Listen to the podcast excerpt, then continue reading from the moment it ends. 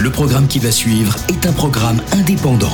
Les francs-maçons de deux colonnes à la une ne s'expriment en aucun cas au nom de leur obédience, de leur loge, d'un parti politique, d'une entreprise, d'une association ou de quiconque à part eux-mêmes. Les frères et sœurs présents s'expriment uniquement en leur nom, en toute liberté. Bonne émission. Deux colonnes à la une. Les francs-maçons sur Radio Delta.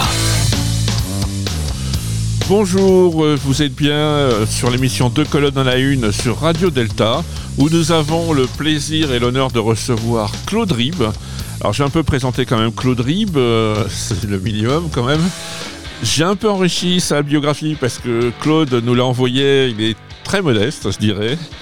Euh, donc euh, il, c'est un ancien de l'E N S, l'École nationale, l'École Normale Supérieure, Ulm en plus. Donc... Euh, spécialiste du grec et du latin, agrégé de philosophie, et pourtant historien. Historien malgré lui. Euh, originaire... J'ai pas, j'ai pas, j'ai pas dit bonjour. Hmm j'ai pas dit bonjour. C'est vrai, c'est vrai. On est un peu rapide. Nous sommes tac. Donc bonjour. Bonjour. Et évidemment, aux manettes, nous avons toujours euh, l'inaltérable euh, Sébastien. C'est fou, hein? Donc Claude Ribbe, ancien élève de l'École Normale Supérieure. Oui, il y a longtemps, une... c'est prescrit. Agrégé de philosophie. C'est prescrit aussi. Historien malgré lui.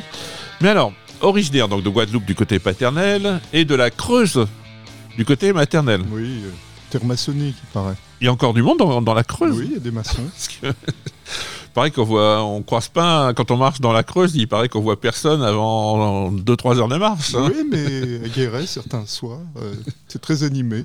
Alors j'ai appris que tu avais été, euh, tu avais siégé à la Commission nationale de consultation des droits de l'homme. C'est vrai. Et ça consiste en quoi ? Bah, enfin, ça consiste, je... Euh, je ne sais pas en quoi ça consiste maintenant, parce que les choses ont, ont changé. Oui.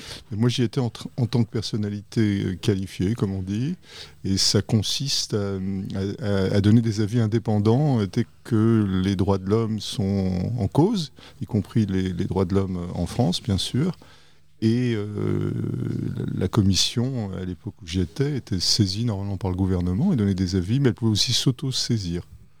Voilà, ce qu'elle fait assez souvent maintenant, je crois qu'elle s'est auto-saisie il n'y a pas très longtemps. Mais bah, bon. Ils ne chôment pas, là, à mon avis, ils ne dorment oui, plus, oui, même en ce moment, en ce moment ils ne doivent plus dormir. Ils font leur travail. Donc tu t'es défini comme écrivain, historien, philosophe. Alors comme écrivain, tu es essayiste, romancier, auteur dramatique. Donc euh, dans ton œuvre, euh, alors si on va sur Wikipédia ou ailleurs, on dit que tu te penches sur le passé esclavagiste français. Toi, tu le dis toi-même, tu t'intéresses aussi à l'histoire coloniale, bien sûr, bien au sûr. Passé colonial. Et en fait, moi, le sentiment que j'ai eu, que j'ai, j'ai, j'ai c'est personnel. J'ai, je pense aussi qu'il y a une troisième raison, c'est qu'il faut rendre justice aux gens et leur accorder la place qu'ils méritent dans l'histoire. Bien sûr. Et quand on voit le général Dumas, euh, le Chevalier de Saint-Georges ou euh, Eugène Bullard, pour parler des, des trois biographies que tu, récentes que tu as faites, ou plus ou moins récentes, il n'y a pas une, une injustice, en fait. Oui, il y a une injustice. Alors, il y a, y, a, y a un problème d'équité oui. par rapport à ces personnages et par rapport à l'idée que j'en ai.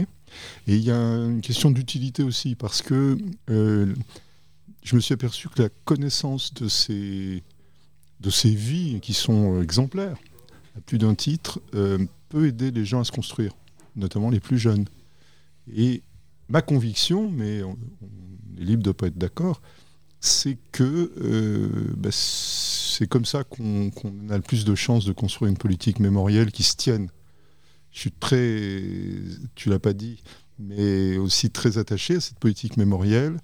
Euh, je suis ce qu'on appelle un acteur de mémoire, puisque quinze, depuis une quinzaine d'années, tous les dix mai, je rassemble des gens devant un, un monument que par ailleurs j'ai fait construire.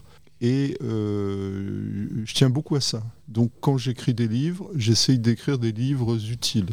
Je pense que même s'il n'y avait pas eu cette idée, mais on y reviendra, de livres utiles, peut-être que j'en aurais pas écrit. Et le premier que j'ai eu envie d'écrire, c'était le Chevalier de Saint-Georges. Alors bon, effectivement, j'ai fait des études qui font que écrire, c'est pas un problème. Mais souvent, ce qui est un problème, euh, c'est d'avoir quelque chose à dire, en tout cas à écrire. Et c'est cette euh, nécessité de raconter des histoires qui sont méconnues, je pense, qui m'a amené à écrire et, et de fait à être publié. Parmi les ouvrages, donc euh, j'en ai pris quelques-uns, ceux que j'ai lus en fait. L'Expédition, Le crime de Napoléon, Les nègres de la République, Le nègre euh, vous emmerde. Moi j'avais bien aimé le titre. Donc oui, il n'est pas, pas de moi, c'est une citation de Césaire, mais c'est mon... C'est Raphaël Sorin, mon éditeur de l'époque, qui trouvait ça amusant.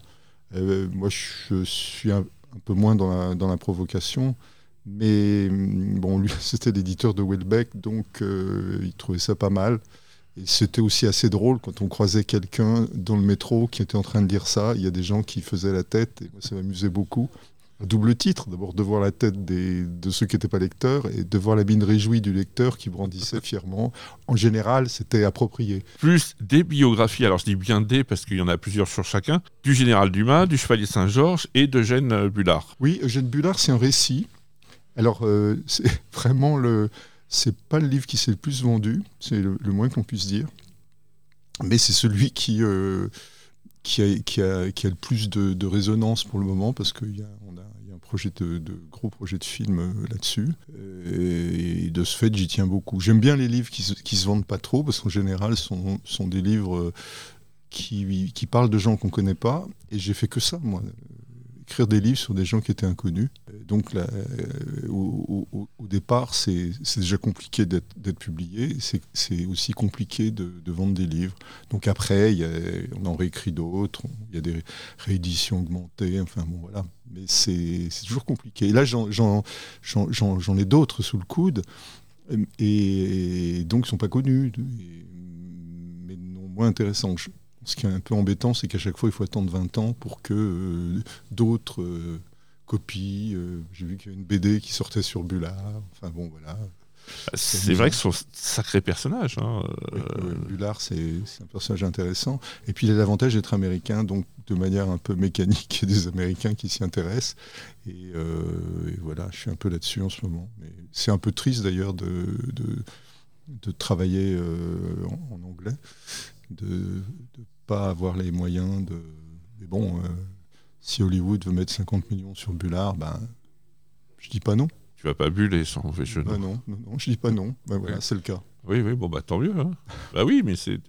Bon, puis c'est... on va dire que c'est mérité quand même. Ah, c'est mérité pour non, lui, oui. oui parce que il a enfin, quand moi, même y a beaucoup donné. La... Il y, y a un producteur, il y, des... y a une coproduction, il y a M G M, il y a Amazon. Il a beaucoup donné à la patrie, on peut, on peut le dire aussi. Oui, beaucoup. beaucoup. À sa patrie d'adoption. Oui, oui. Et mais bon, il, a été, il y a eu un retour. Hein, il a, il, de Gaulle l'a pris dans ses bras. Et donc, on n'a pas droit à se retrouver dans les bras. Non, non, c'est vrai. Non, non, non, c'est vrai. Et euh, donc, sur ces trois euh, personnages historiques, tu as euh, fait euh, trois films documentaires. Oui, souvent je fais des. Mais en ce moment, j'en, j'en prépare un. Je dirai pas sur quoi parce que je j'aime pas parler des choses quand elles sont pas faites. Mais euh, j'aime bien faire des, des, des films aussi. Généralement, ce sont des documentaires. Bon, les documentaires, ça coûte pas cher, donc ça. Mais c'est, c'est, c'est compliqué de faire des, des films sur des personnages qui sont pas très connus. Et euh, je regrette beaucoup. Autrefois, on avait la chaîne France O qui était, qui donnait une visibilité à, à cela. Euh, bon, elle a été supprimée. Je, j'en suis très. très fâché. Aussi, je regardais d'autant, une série qui était super là-dessus. Oui, oui. D'autant que je n'aurais jamais la fin. Ouais, donc j'étais, d'autant que j'étais le conseiller euh, du ministre à cette époque-là, donc euh, j'ai dû, euh, en fait, euh, j'ai compris quand, on, quand je me suis retrouvé euh, là qu'on m'avait fait venir pour, euh, pour avaliser cette suppression. Ça a été assez douloureux. Je dis ça, je dis rien. Donc c'était un peu comme le film de Lucchini, où il est choisi voilà. pour... Voilà, mais je suis un peu naïf, donc... Euh, J'arrête pas de m'étonner, je regarde toujours les choses d'un air candide. Après, en réfléchissant, je comprends.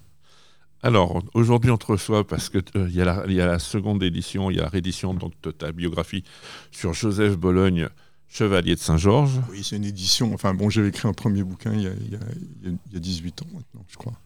dix-neuf même, oulala. Et, euh, et, et, et en fait, euh, bon, la. La biographie que j'ai publiée euh, est très, très revue, très augmentée. Elle est revue dans la forme, parce que je suis assez perfectionniste. Donc c'est, c'est très réécrit. Et puis, bon, il y a quelques nouvelles informations. En dix-neuf ans, on n'a pas trouvé grand-chose de, de plus, mais il y a, il y a, il y a, il y a, il y a deux, trois trucs qui sont intéressants, notamment par rapport à la... Mais on y reviendra, par rapport à la, à la mère de Saint-Georges, hein, qui... Euh, Nanon qui est beaucoup mieux connu maintenant. Oui, oui. Ben, on va écouter déjà un premier morceau du Chevalier de Saint-Georges. Alors, ce qu'on oublie, c'est que le Chevalier de Saint-Georges, c'est quand même l'époque où la France a la plus belle scola cantorum d'Europe. C'est la Révolution française qui l'a, qui l'a flinguée, en quelque sorte. Bon, non pas que les révolutionnaires aient voulu le faire exprès, mais euh, en fait, la Révolution française, il y a bien un terme, mais on avait la plus belle scola cantorum d'Europe. C'est le propre des révolutions, de changer les choses, toujours des dommages collatéraux. Oui, bah là, c'est ça le barbarisme, c'est la tabula rasa. Alors, on va écouter un allegro de la symphonie concertante en mi bémol, majeur, op- majeur opus treize, donc du Chevalier de Saint-Georges. Deux colonnes à la une, ça maçonne, ça rigole, mais pas que.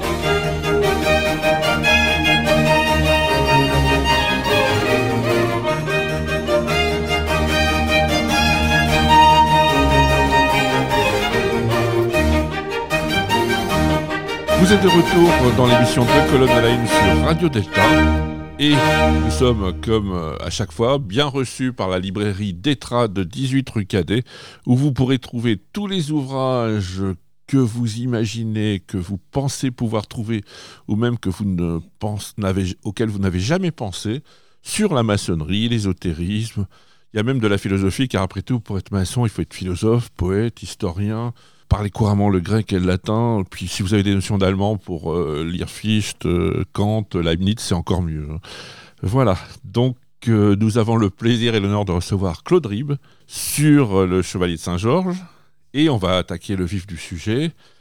Première partie, donc, euh, d'où vient le Chevalier de Saint-Georges ? Parce qu'il y a quand même... Euh, qui est-il ? Parce que la vision qu'on a du Chevalier de Saint-Georges, c'est, euh, par exemple, dans le film de Sofia Coppola... Euh, où euh, il, il apparaît, puisque c'est, il joue, euh, elle joue du clavecin, euh, elle jouait très bien du clavecin, il paraît, et euh, on le voit à ses côtés en train de jouer, plus d'autres choses, puisque la légende fait du Chevalier de Saint-Georges un musicien, un, un, je dirais un grand sportif, tir, natation, euh, euh, sur l'escrime, euh, et euh, j'en oublie un, mais c'est pas grave. Et puis, euh, c'est surtout... Euh, il a un passé d'agent, on va dire, un peu quand même. Oui, il est, c'est un personnage qui est complexe. Alors, il est, euh, il est victime, d'ailleurs, de cette complexité. Euh, d'où vient-il, déjà ? Sa complexité vient de là, parce qu'il vient de, il est, il est né en Guadeloupe, mais il n'a pas vraiment vécu, puisqu'il a quitté la Guadeloupe, quand on, on va dire, pour schématiser, quand il avait une dizaine d'années. Euh, et il a fait des, des allers-retours même en, en, entre-temps et euh, il vient euh, il, il vient d'un père et d'une mère qui sont euh, dans une situation un peu curieuse parce que le père est propriétaire de la mère, donc euh, c'est ça surtout qui est, qui est pas commun, mais c'est assez commun en Guadeloupe dans ce dix-huitième siècle, au milieu du dix-huitième siècle pour être plus précis, en dix-sept cent quarante-cinq, le père est un colon et la mère, euh, la mère est une esclave. Mais entre le colon et l'esclave, il y a une relation particulière. Il est bien évident que ce n'est pas une esclave qui travaille dans les champs avec les autres. C'est une esclave qui est en fait la, la compagne du, du colon, comme ça arrivait souvent. Parce que ces, ces relations étaient quand même assez complexes. Donc il y avait des histoires... Euh, des histoires, euh, il y avait beaucoup de métissages, il y avait des métissages qui n'étaient pas consentis et des métissages qui étaient, euh, qui étaient, qui étaient consentis. La mère de Saint-Georges est elle-même une métisse, hein, contrairement à ce, que, euh, à ce qu'on veut dire. On a expliqué qu'elle venait d'Afrique, elle a des parents qui venaient d'Afrique, certainement, je veux dire directement, on vient tous d'Afrique, mais elle non, elle est née euh, à la Guadeloupe, donc elle est déjà métissée. Et euh, elle, elle, est, elle vit euh, comme une femme libre, en fait, mais elle vit avec ce, cet homme, euh, Georges de Bologne, qui, euh, qui est lui-même dans une situation, comment dire, une situation compliquée. La situation est compliquée, on le sait maintenant, parce que euh, il est protestant, vient d'une famille... Euh, qui est passé par le Brésil, qui vient de Hollande, et probablement juif. Je suis, euh, je le dis, bon, je l'ai, je l'ai pas dit jusque-là, mais euh, je le dis. Euh, beaucoup de, de, de Hollandais étaient, étaient, étaient juifs, mais qui, qui affectaient, euh, qui s'étaient convertis ou qui affectaient d'être convertis. Et il faut savoir que l'article, un des premiers articles du Code Noir interdit les colonies euh, françaises aux Juifs. Donc Saint-Georges, il y a cet élément-là aussi, euh, qui à mon avis compte. Donc il est, son père est dans une situation qui est tangente. Ah bah, juif et ou noir, c'était les deux, tangente, tangente, c'était les deux moins bankable à l'époque. Et, hein. et protestant. Donc c'est compliqué. Euh, pro- protestants, évidemment, pas officiellement. Enfin, les Bolognes, il y a des rapports, euh, euh, on va dire, de police, hein, de renseignement, on dirait aujourd'hui du renseignement territorial, qui disent qu'ils ne s'approchent pas beaucoup de, de la table sainte. Donc on sait ce que ça veut dire. Euh, les Bolognes, ils sont quand même, ils sont fichés, quoi. En, en, pas fichés S, mais enfin fichés P, on va dire, protestants. Non, puis surtout, il, il y a un duel où il tue son cousin. Alors plus. bon, euh, dans ces conditions, euh, il se retrouve euh, le, le, le père euh, Bologne, donc euh, le père de, de, du petit Joseph, hein, il s'appelle Joseph, il n'a pas de nom à cette époque, c'est un petit esclave, fils de, c'est ça le Code Noir, hein, fils de, d'une femme esclave, euh, esclave. Et euh, au cours d'un, d'un souper très arrosé, euh, avec des filles euh, qui sont esclaves, enfin, on ne sait pas très bien ce qu'elles font là, enfin il y en a un nombre. C'est intéressant parce qu'on a le document euh, de, de judiciaire qui, euh, qui, qui permet de reconstituer la scène et même les dialogues. Donc j'ai, dans, dans le premier chapitre de mon bouquin, mmh. je l'ai euh, bien exploité, c'est extrêmement intéressant. Donc, on sait qu'il y a énormément d'alcool, euh, qu'il y a des hommes, qu'il y a de la musique. Bon, les femmes légitimes, à un moment, on leur dit, on leur fait comprendre que c'est bien qu'elles s'en aillent, et après, euh, ap- après ça part un petit peu en vrille. Et euh, un duel s'ensuit, il y, y a un mort, parce que le père de, du chevalier, euh, lui-même, euh, là, il n'y a aucun doute, il, il manie assez bien l'épée, il a un passé militaire, il était mousquetaire, et son cousin euh, vient le, le, le provoquer, il lui met un coup de poing dans le... on dirait un bourre-pif, hein, c'est un peu ça, bien placé, qu'il, qu'il expédie du, dans les quarante-huit heures, euh, comment dites-vous, vous les francs-maçons, à l'Orient éternel. Voilà. Voilà, d'une manière euh, Mais d'ailleurs, radicale. Euh, tu le dis, le, tu, tu dis que d'ailleurs le père de Georges Bologne, le père de Joseph, oui. il lui a appris l'escrime pour le protéger, Mais en c'est fait. C'est évident.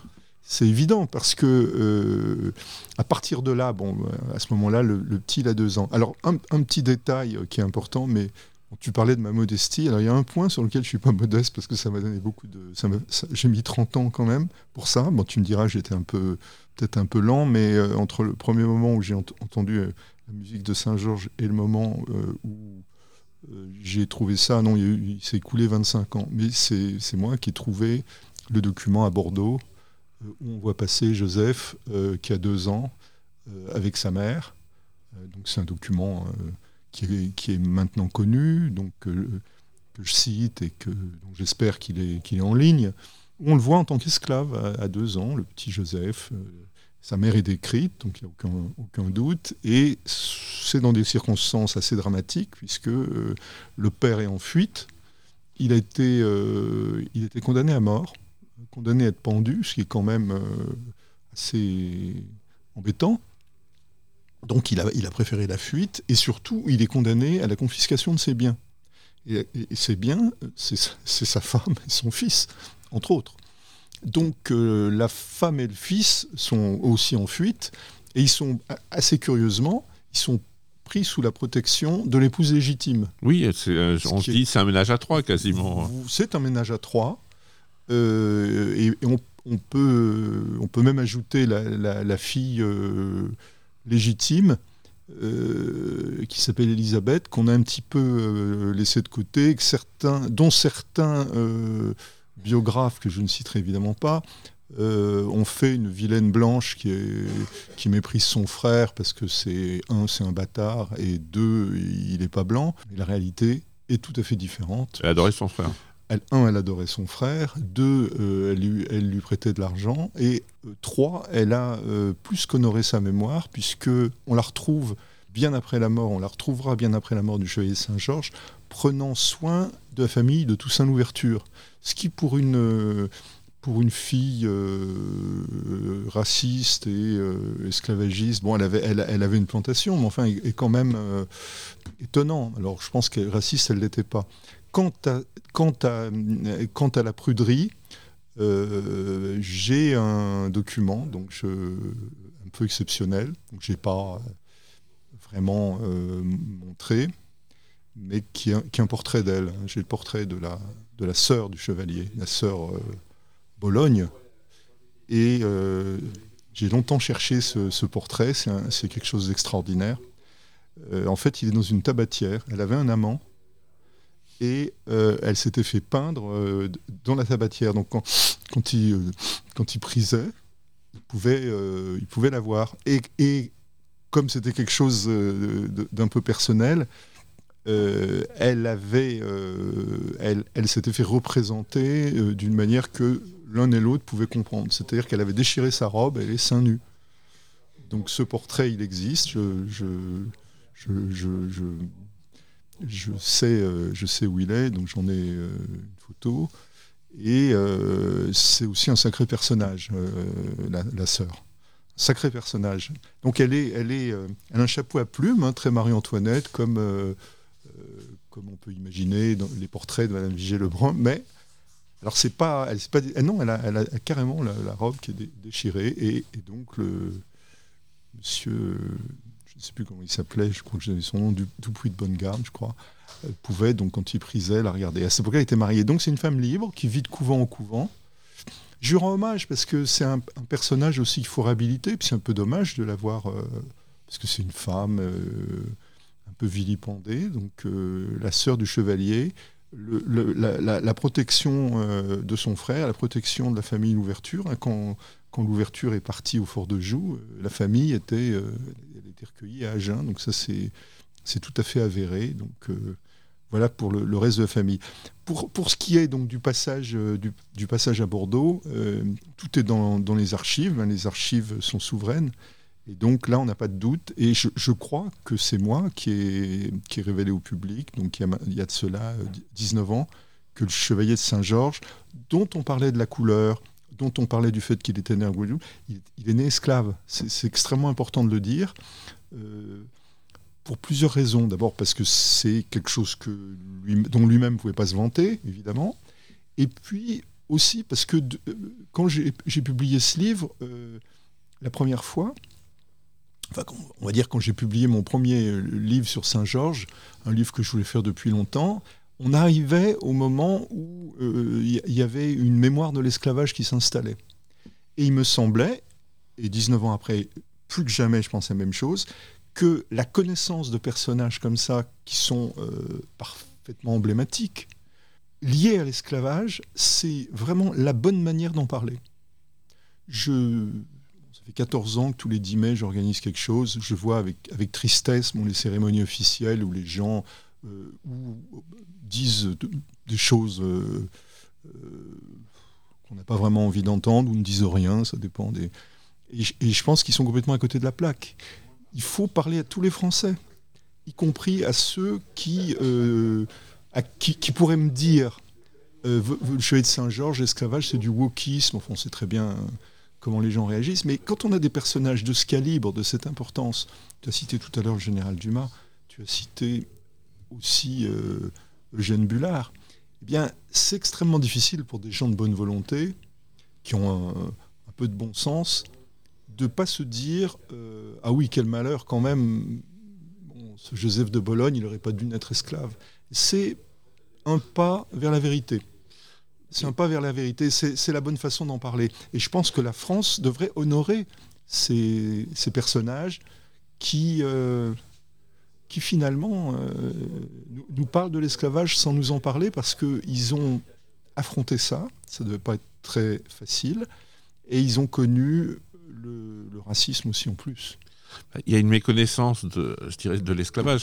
On avait fait, on avait fait une émission de, en décembre deux mille dix-neuf sur euh, l'opéra... Euh, l'opéra euh, Le Code Noir de Louis Clapisson, et c'est vrai que Le Code Noir s'est vu comme un progrès à l'époque, c'est ça qui est fou, oui, et il n'est applicable que dans les dom-toms en gros. Il est, dans les colonies, il n'est pas applicable sur, sur le, territoire, le territoire français. Ah ben il n'y a pas d'esclave sur le territoire français. Parce que c'est interdit qu'il y ait un esclave ah, sur le territoire français. Oui, et... ça, il y en a eu, mais c'est interdit depuis longtemps, euh, euh, depuis... Euh... Il n'y a même plus de serres d'ailleurs, euh, parce que bon, il y a des gens qui, euh, qui disent ah oui, mais bon, euh, il y avait des serres euh, au moment de la Révolution française. Bon, ça, oui, enfin, il n'y avait plus de servage réel et de servage personnel. C'est-à-dire qu'on on achetait une terre servile et on avait des obligations du fait de cette terre. Mais enfin, les, les, euh, les châtelains euh, qui, euh, qui fouettent les, qui fouettent les, les, les, les, les paysans, euh, enfin, les serfs dans la, la France profonde, ça c'est... Donc la France, elle est, c'est, c'est des gens libres en France. Ils sont très attachés à la liberté. Et, euh, non c'est seulement... ce qui a fait le succès du Royaume de France, parce que le Royaume de France disait « Moi, je, vous êtes libre si vous venez chez moi ». Donc les gens allaient oui. sur, sur oui, le roi de France. Il y a eu quand même, euh, il y a eu justement au dix-huitième siècle, et précisément à la période où Saint-Georges triomphe, pas de chance, il y a eu une remise en cause de tout cela, parce que le chevalier, euh, son père, sa mère, et cetera, c'est pas quelque chose d'unique.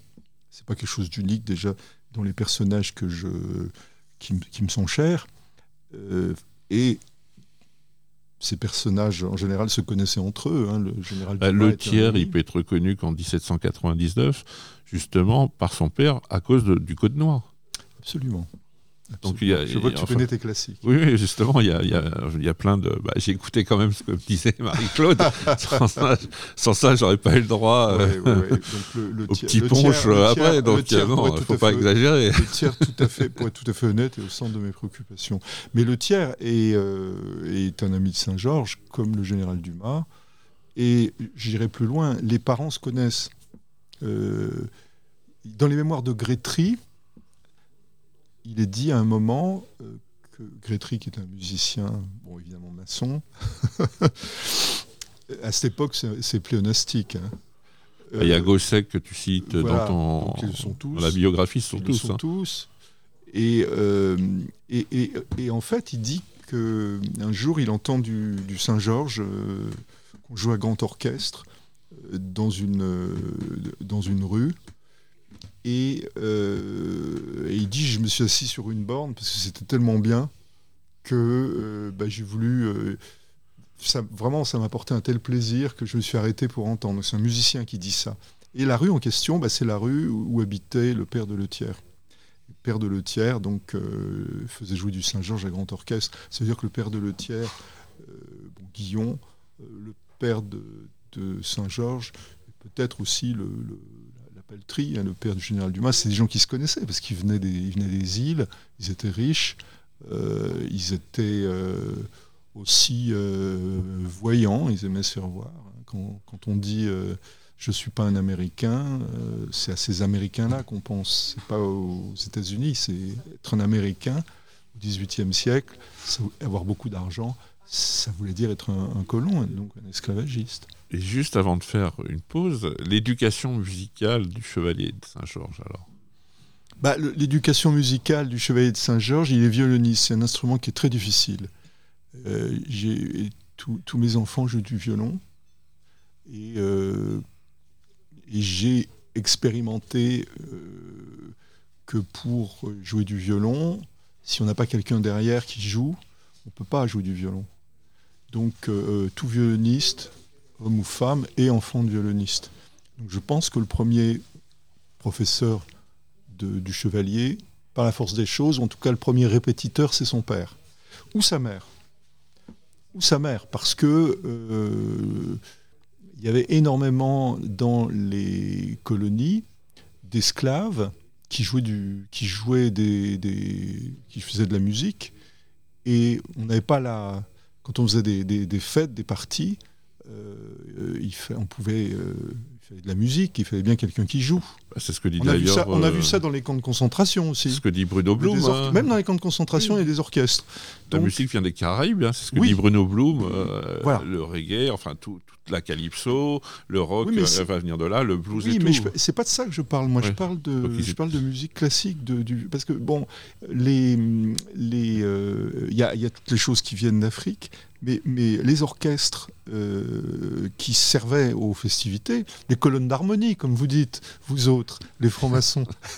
Je vois que tu es bien informé aussi. Les, bah, j'ai des amis francs-maçons. Les colonnes d'harmonie. Ils sont partout. Euh, les colonnes d'harmonie, euh, peut-être même, peut-être même dans, les, dans, dans les loges, sait-on jamais. Bah, euh, y avait énormément de, de musiciens. Et j'ai vu ça. Euh, Il y a un esclavagiste qui s'appelle Moreau de Saint-Méry, il n'est pas très sympathique. Mais enfin, il était, c'est lui qui a grillé le Chevalier pour la direction de l'opéra. Euh, Moreau de Saint-Méry, il, il, il était, c'était son véné. Oui, enfin, oui non, non, c'était non, un véné de la, la Loge des Neuf Sœurs. Il a ça. été véné voilà. de la Loge des Neuf Sœurs. Et il avait fait un traité sur euh, l'esclavagisme, c'est ça. Alors, il a, il, a, il a fait une description de l'île de Saint-Domingue oui. euh, où euh, il dit des choses intéressantes. Bon, c'est, c'est, bon, c'est un, un esclavagiste, évidemment.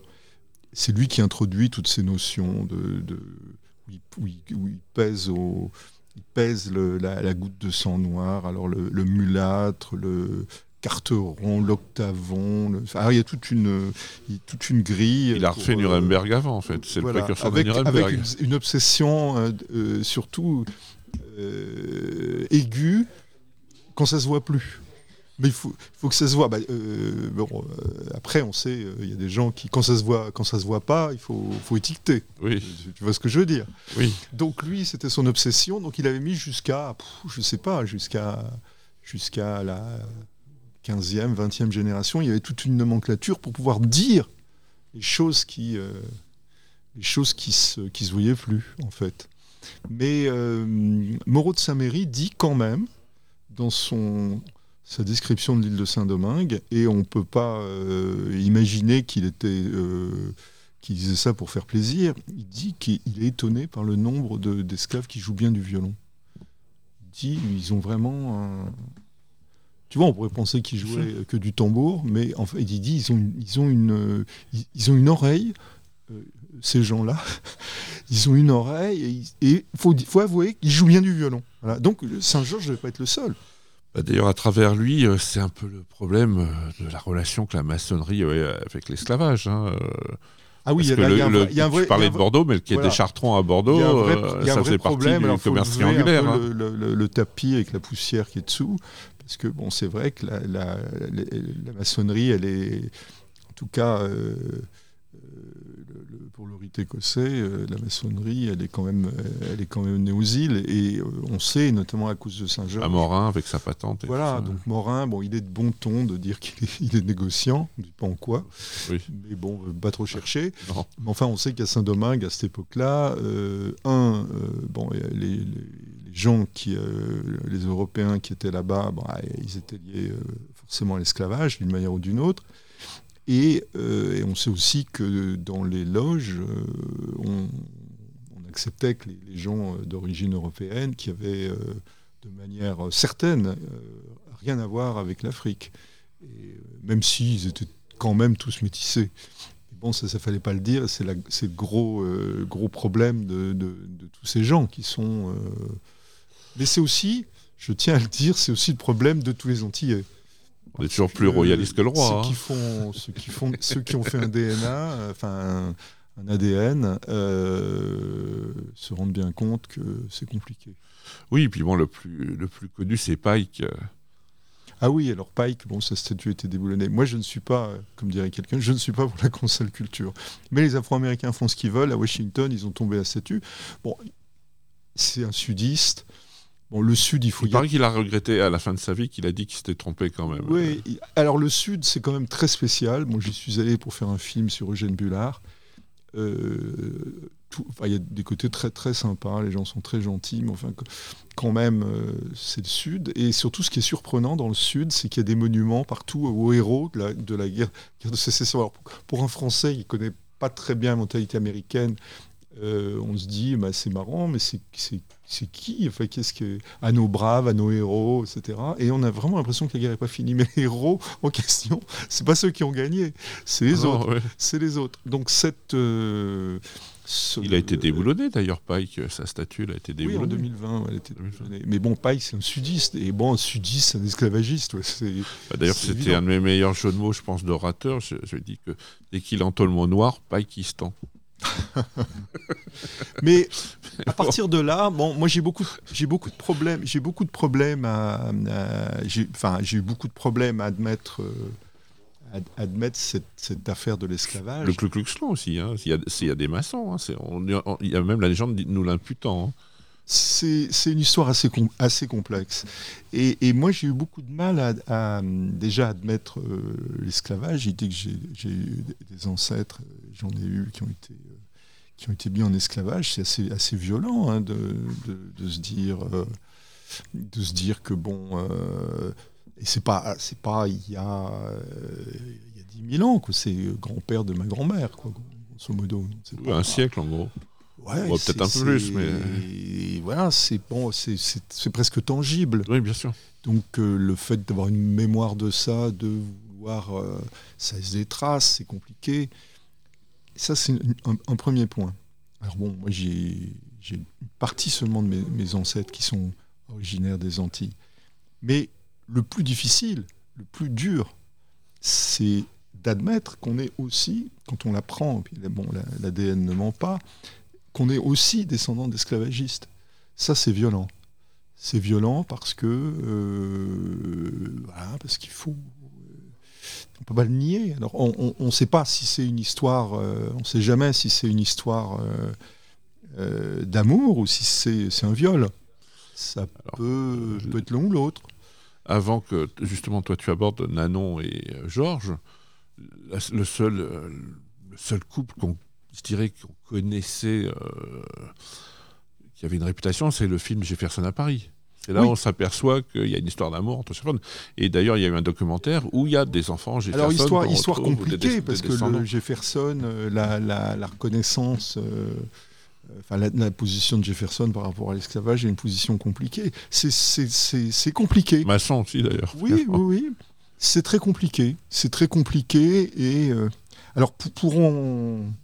on finit avec cette histoire pour ne pas rester dans une position ambiguë pour ce qui est de la maçonnerie. Ben oui, il y a eu beaucoup de maçons qui étaient esclavagistes.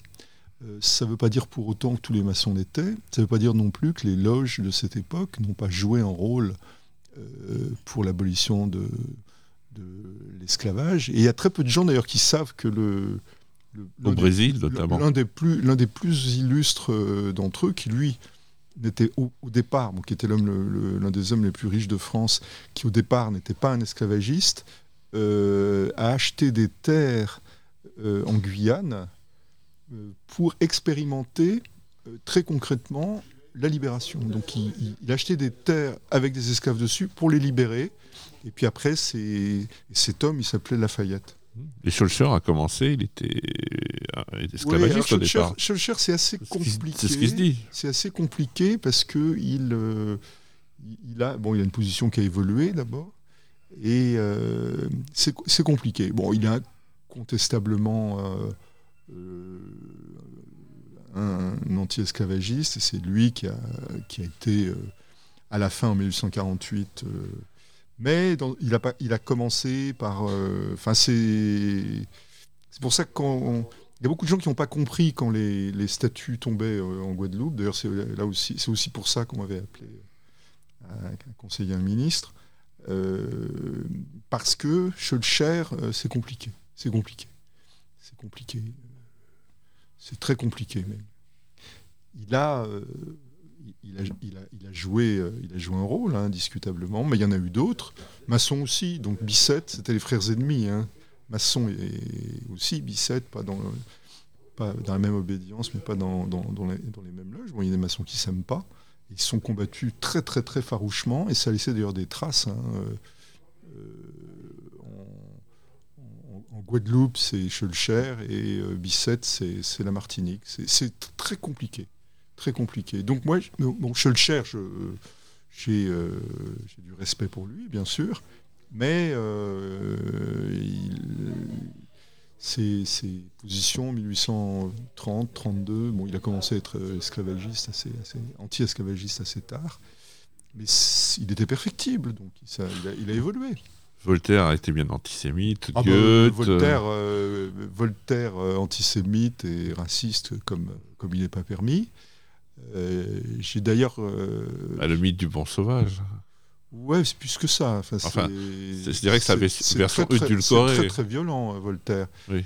Et c'est, mais c'est, euh, bon, moi, je, je prends... Euh, plus initié sur le tard, donc je ne vais pas en dire du mal.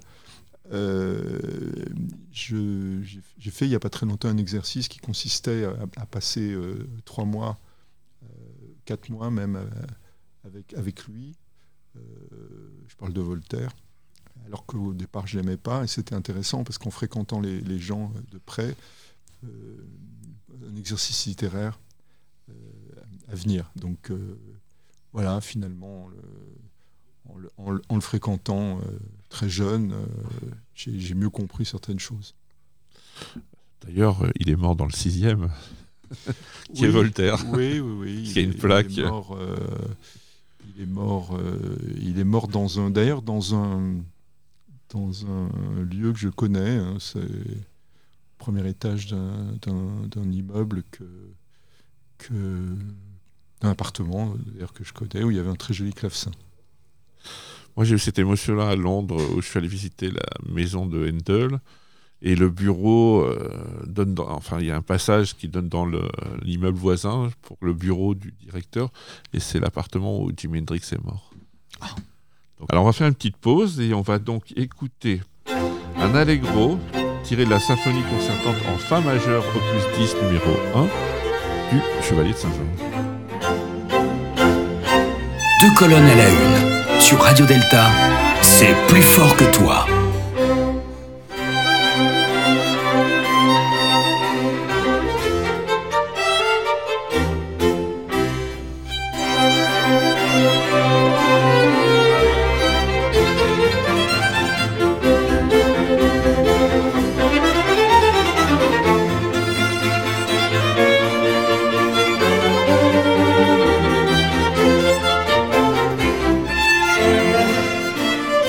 Thank you.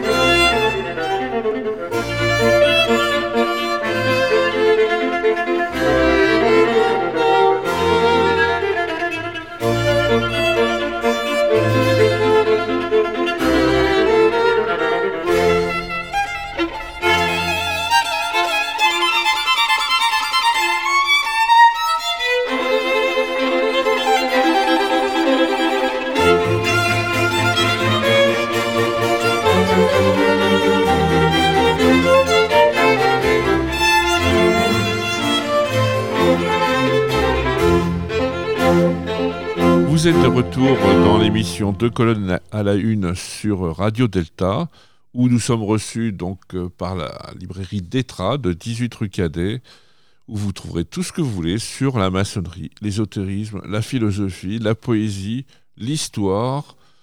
Euh, je me suis toujours pas demandé s'il y avait des caleçons francs-maçons. Aux États-Unis, il y en a. Il y en a, il y a rien qui oblige à porter un caleçon, non ? Le, le tablier, c'est obligatoire, il paraît, mais le, le caleçon. Euh... C'est ouais, il y a des loges naturistes, donc c'est pour ça qu'il y a un tablier. Ça vient de là, en fait. Au départ, c'était des loges naturistes, c'était un peu gênant, donc bon. C'est pas mal ces petites deux, deux colonnes à la une. Bah oui, euh, voilà, bah, c'est bah, euh, sur, les ori- ça... sur les origines naturistes de la franc-maçonnerie, quand nous étions à l'état naturel. D'où vient le Chevalier de Saint-Georges, on l'a vu. À peu près, bon, ben, je vous invite à lire effectivement euh, la biographie de Claude Ribbe sur euh, le Chevalier de Saint-Georges pour en savoir beaucoup plus, et de manière beaucoup plus détaillée. Vous verrez, c'est très passionnant parce que ce sont vraiment des vies extraordinaires en fait. Oui, c'est des vies, euh, bon, c'est des, des, des vies qui sont euh, encore, en, encore plus extraordinaires que toutes les fictions qu'on pourrait euh, construire. D'ailleurs, il y en a une qui se profile, euh, qui vient de, qui vient d'Hollywood. On va voir.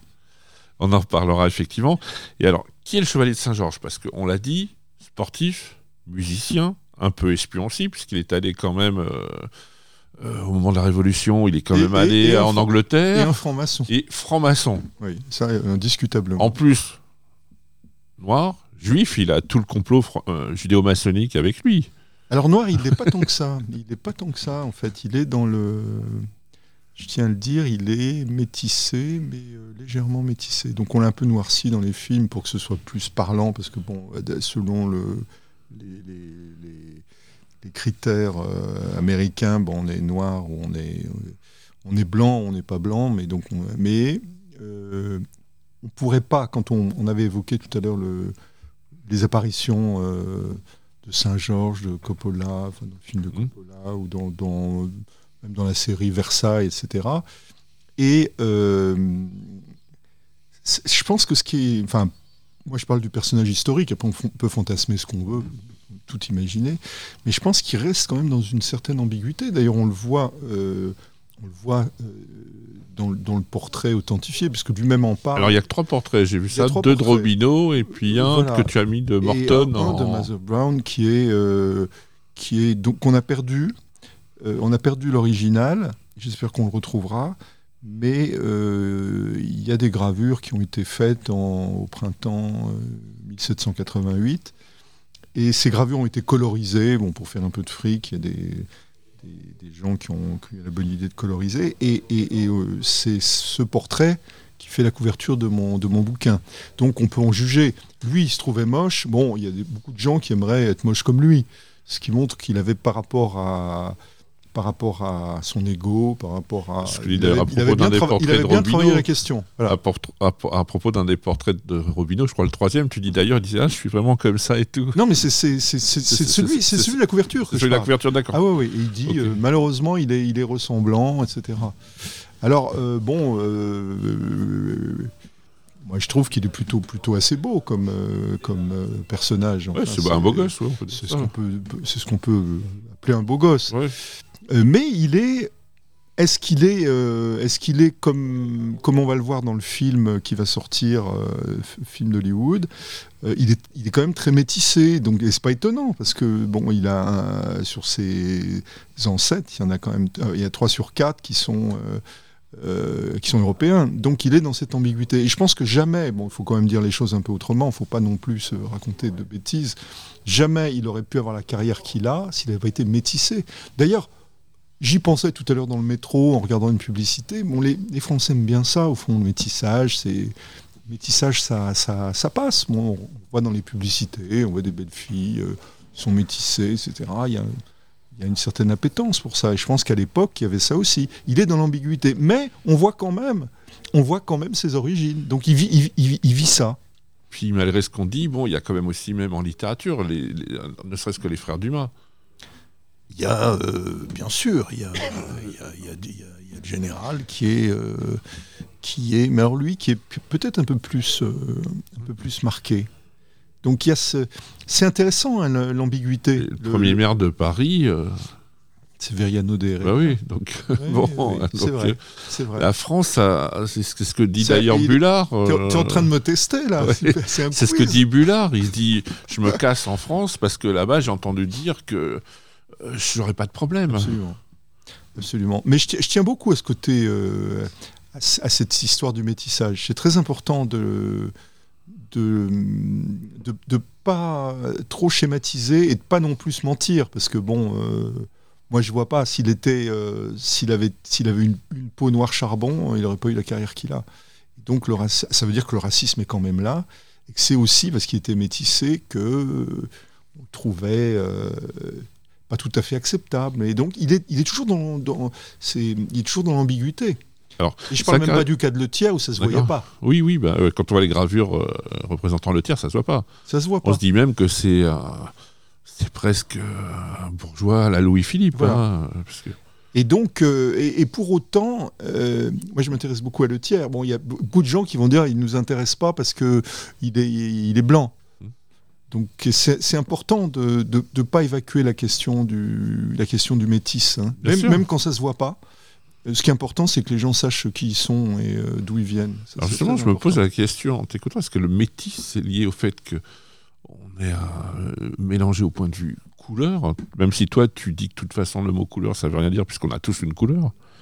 Et euh, mais est-ce que c'est ou est-ce que c'est parce que moi j'ai du mélange de juifs, j'ai du mélange de de, de l'est, j'ai du mélange de je sais pas où. Enfin, et quand je pense à mon fils, c'est encore pire. Alors moi j'attache pas, j'attache enfin j'attache... est-ce que c'est lié à la couleur de la peau j'attache... finalement aux, oui, moi, j'attache, j'attache pas aux origines. Bon, si on dit aux gens, si on fait un micro trottoir. Et si on dit aux gens qu'il y a huit mille ans, euh, tous les Européens euh, étaient noirs, je pense qu'il euh, y aura des incidents. Il y a beaucoup de gens qui ne l'admettront pas. C'est une réalité. Euh, c'est une réalité. C'est... Tout ça pour dire que ce n'est pas très important. Puisque oui, bon, non. Euh, si on croisait des gens d'il y a huit mille ans qui habitaient là, et voilà, ils, ils, ils, ils, aujourd'hui on dirait que c'est des Noirs. Donc en fait, là, ce qui fait l'identité, à mon avis, c'est pas la couleur de, c'est pas la couleur de peau, mais ça peut être la, l'importance qu'on y attache aussi. Euh, bon, moi, pour moi, la peau, c'est un miroir, donc il est le miroir. Euh, la, la peau de l'autre, c'est le, il y a dans la peau de l'autre euh, ce que, ce que, ce qu'on projette soi-même. C'est un miroir. La, la, la... Mais alors, donc sa carrière de musicien, elle tient, mais elle tient pas qu'à ça, elle tient aussi quand même à ses qualités. On, oui. pa- on parlait du Mozart noir, mais donc terme que tu n'aimes Alors ça, pas. Ça, ça, ça, c'est... Puis je suis pas le seul. Bon, il y a eu un article euh, dans un journal anglais il y a, il y a une semaine d'un, d'un jeune musicien qui lui est d'origine africaine. Et oui, dans dit, le Time. C'est, c'est insupportable. Oui. C'est, un, c'est absolument insupportable. C'est une manière de, de... c'est complètement absurde. Euh... C'est comme si on disait le. le... de Mozart, le Saint-Georges blanc, enfin c'est absurde. D'ailleurs, elle n'existe pas vraiment, l'opposition Mozart-Saint-Georges, c'est un peu comme pourquoi les Beatles et les Stones. Pourquoi elle existerait ? Bon, Mozart était un parfait inconnu à l'époque, c'était inexistant, je ne sais même pas s'il était initié à l'époque, quand il, je, quand il a pu croiser Saint-Georges. Donc en, Ouh, c'était en, un enfant en, prodige. En, en, en, enfin, c'était une curiosité. En dix-sept cent soixante-dix-huit, il est un peu plus, un peu, un peu plus qu'un enfant, mais euh, il est complètement inconnu. Et, euh, et Saint-Georges est une célébrité, c'est un musicien euh, reconnu, qui est reçu dans le monde, et euh, Saint- Mozart c'est un crevard. Et il vient, il espère qu'on on va lui... Comm- et ça ne veut pas dire qu'il, qu'il n'est pas génial et qu'il n'a pas de talent, mais il est socialement euh, il est dans la misère. Ah bah, il donne, il donne des, des leçons de musique, il espère qu'on va lui commander un opéra. Et qui quitte Salzbourg, c'est, voilà. c'est l'enfer. Et donc il donc, euh, y, y a une différence d'âge, il y a une différence de, de reconnaissance, et ils ne sont pas du tout, du tout, du tout en rivalité. J'ai peur, moi, que dans le film euh, à venir, le film américain, euh, que tout soit construit autour de ça, avec... Euh, avec euh, Saint-Georges et Mozart qui rivalisent. C'est un, juste un truc dingue. Et puis avec Salieri, ils feront un triangle amoureux comme ça. Oui, oui. Euh, donc ça, c'est... c'est... Donc euh, moi, j'aime, j'aime bien euh, Mozart. Je, je, reconnais, euh, je reconnais la musique de Mozart. Et précisément, euh, quand il y a eu le premier enregistrement, euh, je suis désolé de dire ça parce que Ça, ça, ça me renvoie, euh, ça me renvoie au vingtième siècle, ça fait de moi un vieil homme. Mais la première fois que j'ai entendu un enregistrement de Saint-Georges, euh, le premier enregistrement, enfin l'un des premiers, parce qu'il y avait eu des, des choses sur, euh, sur des soixante-dix-huit tours, il y avait eu au moins d'enregistrements de, de, de Casatsu. Mais quand j'ai entendu le premier enregistrement, c'est mille neuf cent soixante-quatorze. Alors Bernard je, Thomas Bernard Thomas, à qui je rends hommage, et, euh, et Jean-Jacques Kantoroff. Donc j- quand j'ai entendu cette musique, je crois, moi j'étais musicien, donc je savais reconnaître du Mozart. Mais ce qui m'a tout de suite, tout de suite euh, intrigué, c'est que je, cette musique avait quelque chose de particulier. Euh, bah, ce qu'ont les grands compositeurs, ils sont eux-mêmes. On dit, tiens, ça c'est Beethoven, tiens, ça c'est... Et ça c'est qui ? Donc, je ne pouvais pas mettre de nom. Mais je sentais bien qu'il y avait un style, qu'il y avait quelque chose de très personnel... Qui, qui, et je sentais bien que c'était de la musique du dix-huitième siècle, mais qu'est-ce, qu'est-ce, que, qu'est-ce que c'est Qu'est-ce que c'est Qu'est-ce que c'est que cette musique si particulière euh, qui euh, raconte tellement le dix-huitième siècle? Mais bien évidemment, c'est pas du Mozart, c'est pas du Haydn, c'est, c'est pas... Euh, c'est quoi? J'arrivais à la dater, mais je savais pas... Et ça m'avait prodigieusement agacé. C'est comme ça que j'ai rencontré le Chevalier de Saint-Georges. C'est comme ça que j'ai cherché des, des livres sur lui, des biographies. Je suis tombé sur, euh, sur le, le roman de Roger de Beauvoir, qui est un... bourré de, de... en mille huit cent quarante, qui est bourré de... de enfin, bourré de racisme, en fait. Bon, c'est pas très bien écrit, en plus. J'ai cherché une biographie, je n'ai pas trouvé, donc c'est pour ça que j'ai eu peut-être envie... Peut-être du côté des anglo-saxons, en général, ils sont beaucoup rien, plus... Rien. Il n'y avait rien. Si, il y avait des gens qui... Mais euh, voilà, il y avait un mystère autour de ce gars-là. Il y avait une rue. Hein. Bon, les Guadeloupéens, ils connaissent Saint-Georges. C'est vrai que ta biographie est la première vraiment documentée, sérieuse. Bah, il y en a eu d'autres. Bon, je ne veux pas dire du mal des, des autres. Mais euh, bon, euh, c'était souvent plutôt fantasmé avec des erreurs énormes. Et euh, la, le plus important, c'était de dire, voilà, Saint-Georges était esclave. C'était son secret, sa mère était esclave, on, on l'a vu, c'est documenté, on sait, voilà, son père, c'est un tel qui était dans cette situation. C'est important de dire ça, plutôt que d'inventer, de, de, de tourner autour du pot. Bon, c'est, et c'est très important, parce que son problème, c'est pas sa couleur, c'est le fait qu'il soit né esclave. C'est, c'est ça le problème. Parce que sa couleur, il n'est pas si noir que ça. Mais il est... Euh, il est enfin, c'est, c'est, c'est enfin, vous imaginez quand même la situation. Il, est, il vient à Versailles, il voit la reine. Euh, euh, à, à cette époque, la législation contre l'entrée des, des esclaves devient très très dure. Et lui, dans cette situation ambiguë, ben, il est un petit peu... Il est, il est passé pour un... Ce qui va le faire d'ailleurs quitter les Bourbons pour aller chez les Orléans. Oui, parce qu'à un moment, il va se prendre le plate- plafond de verre euh, en pleine tête quand il va vouloir quand il va vouloir postuler pour... En euh, dix-sept cent quatre-vingt-quatre, c'est ça, la mémoire, sur, pour le, la direction un, de l'opéra. Un, un petit peu avant, je crois que c'est dix-sept cent soixante-seize, mais je peux, dire des, je peux arriver à me tromper, ouais. mais euh, il... il Il, il va postuler, il n'y a pas d'opposition, parce que... C'est deux, trois danseurs, c'est ce que... Il y a deux, il y a, il y a, il y a deux danseuses et une chanteuse. Mais elles sont instrumentalisées. Elles, elles font... Euh, elles, elles, bien évidemment, il y a quelqu'un derrière. C'est le parti colonial qui est derrière. Pour barrer la route de Saint-Georges, on dit aux filles, bon, euh, tu vas écrire un truc, parce que tu ne veux pas être sous les ordres d'un, d'un mulâtre, hein, comme on dit. C'est très, très injurieux, mulâtre. Hein. Il y a le... le Général Dumas, euh, à peu près, un petit peu plus tard, des années plus tard, un, un, un duel à cause de ça. Et il y, y a un incident très très violent qui se passe dans un, dans un théâtre parisien où il est traité comme ça. Je le dis parce que bon, il y a des gens encore qui savent pas trop comment dire. Euh...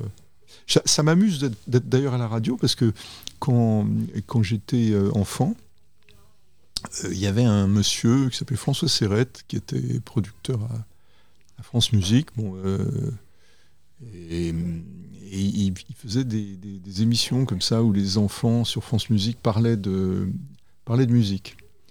Et euh, moi, je ne devais pas être vieux, hein, je devais avoir, euh, je devais être au lycée, bon, je devais avoir onze ans ou quelque chose comme ça. Donc j'ai été invité à cette émission parce que bon, le, le prof de musique était en connexion avec ce, ce producteur d'émission. C'est une émission qui était assez écoutée. Les jeunes Français sont musiciens.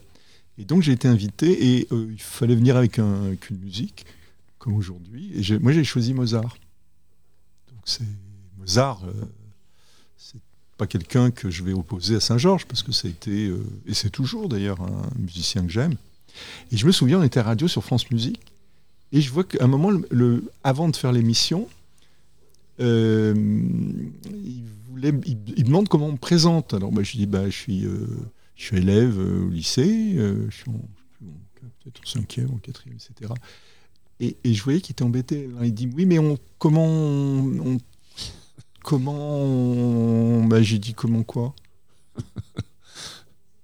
Comment quoi Bah qu'est-ce que qu'est-ce que vous voulez que je dise pour vous présenter euh, Bah je, je je sais pas. Qu'est-ce que vous voulez dire de Qu'est-ce que vous voulez exprimer Je voyais que c'était que ça. Euh, j'ai dit qu'est-ce qu'il y a Qu'est-ce qu'il y a Qu'est-ce qu'il y a Bon, il dit bon, très bien, on dit rien. Hein. Mais il voulait, il voulait dire quelque chose. Donc il y a, il y a quand même, il y a quand même. Bon, euh, c'était pas, il n'était pas euh, du tout, euh, il n'était pas du tout euh, désagréable ce monsieur. Mais il y a, il y a, c'est quand même un peu maladif, quoi. C'est, il voulait, il voulait dire quelque chose sur un enfant de onze ans qui voulait parler de Mozart, euh, qui, euh, et ben là, euh, là, ça aurait été bien que je connaisse Saint-Georges.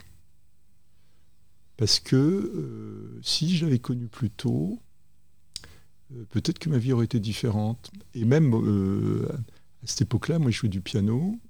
Et je sais qu'un jour, j'avais joué devant un, euh, j'avais joué devant un, de, devant un musicien, enfin un pianiste qui était, qui était renommé à l'époque, pour savoir si j'allais faire que ça.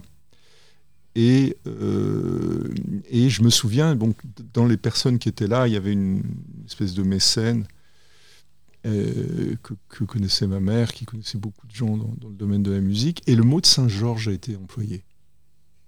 Sauf que je ne savais pas qui c'était. Puis il n'était pas si oublié que ça, alors. Pas d'elle, mais euh, pour moi, ça ne disait rien. Peut-être que si j'avais su qui c'était, je serais pianiste. J'aurais des concerts aujourd'hui au lieu d'écrire des, des livres, et ça m'aurait pas mal euh, plu. Bon, je joue toujours de la musique, mais je, j'en ai pas fait mon métier. Si j'avais su que c'était Saint-Georges, c'est pour ça que je disais que c'est important. Euh, si j'avais su qu'était Saint-Georges, ou peut-être j'aurais joué du violon, j'en ai joué plus tard, mais ça peut changer des destins quand même. Et euh, quand je vois euh, Anne-Estelle Médouze, bon, qui est euh, martiniquaise et qui est... Euh, qui est premier violon de l'orchestre euh, euh, régional d'Île-de-France. Euh, j'entends jouer Tchaïkovski. Je ne sais pas si elle a lu mon livre, mais euh, je me dis, voilà, une, une Antillaise qui est, qui est super soliste, hein, qui est modeste en plus, qui joue extrêmement bien. Je me dis peut-être qu'il y a des... Ça, ça peut éveiller des vocations. Il y a des gens qui se disent, c'est pas pour moi. Pourquoi je... Dans les conservatoires, il y a des gens qui disent ah bah toi, euh, tu viens d'où euh, bah tu vas jouer des, ouais, tu vas faire des percussions. T'as le rythme dans la peau. Toutes ces choses-là, il faut que ça, il faut quand même qu'on en finisse. Ça, ça, ça commence à être fatigant, quoi. Moi, quand je croise des gens, ça fait soixante-huit ans qu'on me demande d'où je viens, c'est un peu compliqué quand même. Ah, je suis né, euh, je suis né à côté de la mairie du, du sixième. Ah oui, mais euh, voilà, c'est un peu compliqué. Je pense que des, des exemples comme Saint-Georges. Euh, c'est vraiment utile pour, pour combattre tout ça. C'est Quand je parlais de mémoire de l'esclavage, il y a aussi le racisme qui est, l'esclavage a été aboli, mais le racisme il est toujours là. Et malheureusement, euh, moi je, je dis ça, je dis rien, mais même dans les loges aussi, il y aurait peut-être un peu de ménage à faire. Bah, on le voit pour le jazz. Hein. Le jazz, c'est quand même les Noirs et les Juifs. Hein. Voilà. Donc, euh, c'est les deux moins voilà. bien barrés à New York. Voilà. Oui. Voilà. Bon, les Irlandais, ils avaient, ils avaient la chance d'être catholiques. Mais... Sauf que pour les Juifs, il n'y a, a pas cette obsession de la, de la couleur, quoi, cette fixation sur le... Non, c'est, c'est, c'est le nez. Bah, bah, sauf pour les, évidemment pour les Juifs noirs. Nous, c'est, c'est le nez, l'obsession. Oui, bah, bon, bah, on, on, on embrasse Sammy Davis Junior, c'est ça. Il y a quand même cette obsession de... de, de, voilà, de cette obsession du... du C'est, c'est, c'est quand même très très compliqué. Il y a assez peu de gens qui se, s'en mêlent pas les, qui se prennent pas les pieds dans le tapis. Mais est-ce que ce serait pas finalement un, un vieux, un vieux truc de, je sais pas comment dire ça, un vieux, ce serait pas lié à la religion chrétienne en fait, la couleur du diable, je sais pas. que pas, dans l'Antiquité, ça pose pas trop de problèmes quand même. Aucun problème. Et euh, bon, il n'y a, a pas de problème on, en on France. On parle jamais hein, dans l'Antiquité. Il n'y a pas de problème en, en France, euh, à ma connaissance, euh, avant le, le moment où, où les, les, les coloniaux euh, commencent à, à ramener des gens. Ça commence euh, en Europe, où le, le, le racisme, en fait, tel qu'on le connaît, malheureusement, qui se porte assez bien. Je ne pense pas, même depuis... Euh, Depuis que je m'intéresse à Saint-Georges, je ne crois pas que ce soit arrangé. Hein. Non, non, puis non. Mais... Euh... Puis maintenant, on a même des nazis qui défilent à la Guardin juif. Hein. J'ai vu ça pendant les ouais, présidentielles. A... Bah, y a... Y a ça m'a fait bizarre, hein, quand même. Il n'y a plus rien qui m'étonne. Donc, en fait, il y a un vrai, il y, y a toujours un vrai problème. Il, il, est, euh, il est particulièrement euh, virulent, ce problème. Mais je ne désespère pas. Moi, je suis très, évidemment très optimiste et je crois en l'homme. Et je... Tu prêtes maçon, presque. Bah, faut voir. Bon, on va se détendre en écoutant donc le moto Adagio Consordidi, concerto pour violon en ut majeur, opus trois, numéro deux du Chevalier de Saint-Georges.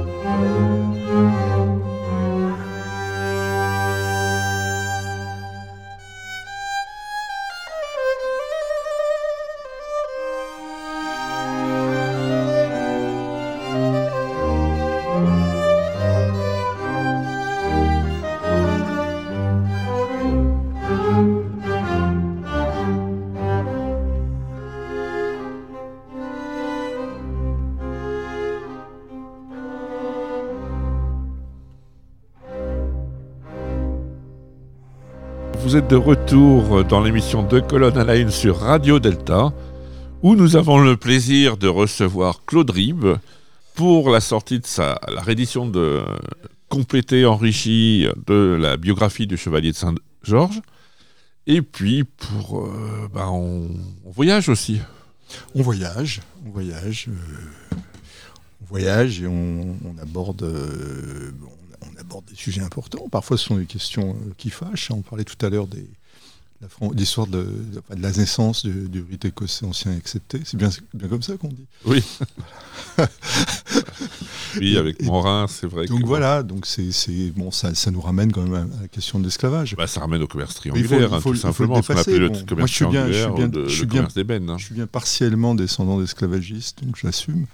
Donc, bah, euh... Je suis bien juif et j'ai les yeux, j'ai les yeux bleus, je suis, je suis clair à l'époque où j'en avais. Donc. Mais je précise très partiellement, très partiellement. Okay. Mais bon, c'est, c'est une histoire qui est complexe. Oui, oui, c'est vrai. Alors, le Chevalier de Saint-Georges, quand même, quand on voit la liste de ses amis, alors moi je ne le savais pas, je l'ai appris justement euh, en lisant ton livre, c'est euh, qu'il était lié avec Choderlos de Laclos. Ah bah oui. Et qu'il avait même écrit un livret. Je savais pas que, euh, ah ouais, que un livret avait... abominable d'ailleurs. Ça, euh, ça avait été un four ça, d'ailleurs. Ah ouais, c'est oui, c'est, c'était euh, euh, Laclos avait. Euh, C'était quoi l'étourdie, l'enfantine, l'enfantine. Oui. Et, et, euh, et euh, Laclos, euh, bon, comme Saint-Georges était, était une célébrité, donc et que lui, il était, euh, il, il était euh, officier d'artillerie euh, inconnu. Il a et maçon. Il a voulu absolument rencontrer, euh, peut-être qu'il s'est d'ailleurs euh, revendiqué de ça, hein, euh, il a absolument voulu rencontrer Saint-Georges, et Saint-Georges, euh, sympa, a dit « Ok, on va... Euh, » ah, et pourtant, il, a, il avait quand même demandé euh, de réécrire un peu le livret avec, un, avec quelqu'un qui était... qui a un peu plus l'habitude, mais ça a été, euh, ça a été, euh, ça a été horrible. Et en plus, ils n'ont pas été très aidés par le... Donc la première représentation, c'est, c'était horrible. Et euh, ils n'ont pas été très aidés, en plus, parce qu'il y avait des rivalités. Alors peut-être qu'on en voulait à Saint-Georges, qu'on pouvait en vouloir à Laclos aussi, parce qu'il avait écrit des trucs qui euh, avaient laissé des traces. Bon, euh, et, et, euh, et toujours est-il qu'il y avait un, un, des, un des comédiens, puisque c'est un opéra comi- comique, donc il y avait des parties euh, parlées, des parties chantées. Il y a un comédien qui joue un rôle de cocher, et... Des, est-ce qu'il avait bu tout seul ou est-ce qu'on l'avait fait boire? Enfin, il est arrivé ivre, ivre mort. Et donc, à un moment, dans les dialogues, il devait dire « Ohé !» Et donc, il n'arrivait pas à le dire. Et bon, tout le monde a commencé à rire dans la salle. Et le plus atroce, c'est que Marie-Antoinette assistait à la représentation. Et donc, en repartant, donc elle est sortie en, en riant. Et elle, remont, elle monte dans son carrosse et elle dit « À Versailles, ohé !» Donc, c'était terminé. Ah oui, la... ça c'est... terminé pour le et bon euh, euh, Laclos il est reparti dans sa dans sa garnison euh, furax euh, contre tous ces gens euh, euh, ces gens qui euh, qui étaient euh, qui étaient dévoyés et qui euh, bah, qui formaient la société de son temps. Il s'est bien vengé après hein, dans son dans les gens dangereux c'est son... quand même un des oui. plus beaux livres de la littérature. Oui, mais peut-être que ça commence là par cette humiliation oui. Et il était caché en plus parce que il avait dit bon on donnera mon nom seulement si ça marche et donc euh, euh, il il a jamais véritablement euh, admis de son vivant euh, être l'auteur de de de ce livret. Bon, c'était pas bon, ça arrive hein. Parce qu'il était lié aussi avec Gossec. Bien sûr, Gossec a, a, a, a un frère a, d'ailleurs, a, oui, euh, enfin, un franc-maçon. A donné à Saint-Georges. Mais je pense que bon, il, Saint-Georges évoluait dans la soci- sociabilité ma- maçonnique de l'époque. Bah, il y a Lafayette. Oui, et puis bon, tous les musiciens. Oui, bien sûr. Tous les musiciens. D'ailleurs, il dirige à un moment, il dirige l'Olympique. Et l'Olympique, c'est, et l'Olympique, l'orchestre de l'Olympique, il est, il est, il est construit. Enfin, il est construit sur la loge euh, du même nom. Et euh, il, est, il est bien dit d'ailleurs que euh, les, si euh, les musiciens euh, ne s'intéressent pas plus que ça à la maçonnerie, ils, sont, ils peuvent rester euh, au premier grade. On ne leur demande pas de, de travailler pour être compagnons, il n'y en a que deux à l'époque. Oui, mais, euh, mais en tout cas, il faut être initié, sinon on ne joue pas. On montre pas. Donc tous, tous les musiciens sont... C'est vrai qu'il y a une belle, il y a une belle tripotée. Il y a le plus connu Rameau, de Lalande... Très, il y a un très euh, joli livre de... de comment de... il s'appelle celui qui est... Gluck, qui n'est pas français, mais qui est de... Mais Bien sûr. Gluck... Qui est le musicien enfin, préféré de Marie-Antoinette. Oui. oui. Bah, d'ailleurs, euh, euh, comment il s'appelle celui qui a écrit le, le Nicolas Le Floch, euh, le Bien dit sûr. D'ailleurs euh, en introduction. Mais euh, bon, en ce qui concerne Saint-Georges et Marie-Antoinette, autant le dire... Euh, ils sont pas, ils sont pas ennemis. Euh, et ils sont pas non plus euh, forcément amants, parce que bon, le, le fantasme du euh, bel étalon, on va dire. Ouais, du, du bon, faut arrêter un peu avec ça. On, a, on, on sait rien du tout de la sexualité de Saint-Georges. Euh, on ne sait pas son orientation sexuelle. On lui a prêté énormément de choses, mais ça, c'est bon, c'est des poncifs racistes hein, de, de l'époque et qui, euh, d'ailleurs, qui ont été exprimés. Hein. Euh, y a eu d'assez mauvaises plaisanteries.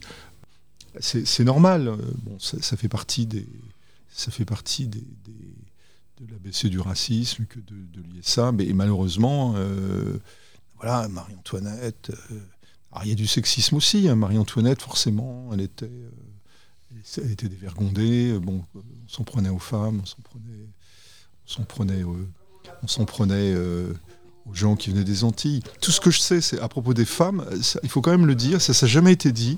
La dernière apparition de Saint-Georges, c'est en dix-sept cent quatre-vingt-dix-sept, et il, il accompagne triomphalement, donc c'était quand même une star, donc il est là, puis ça fait, ça fait venir du monde, peut-être qu'il dirigeait l'orchestre, parce qu'il y avait de la musique, et cetera. La première femme qui vole hein, de l'histoire.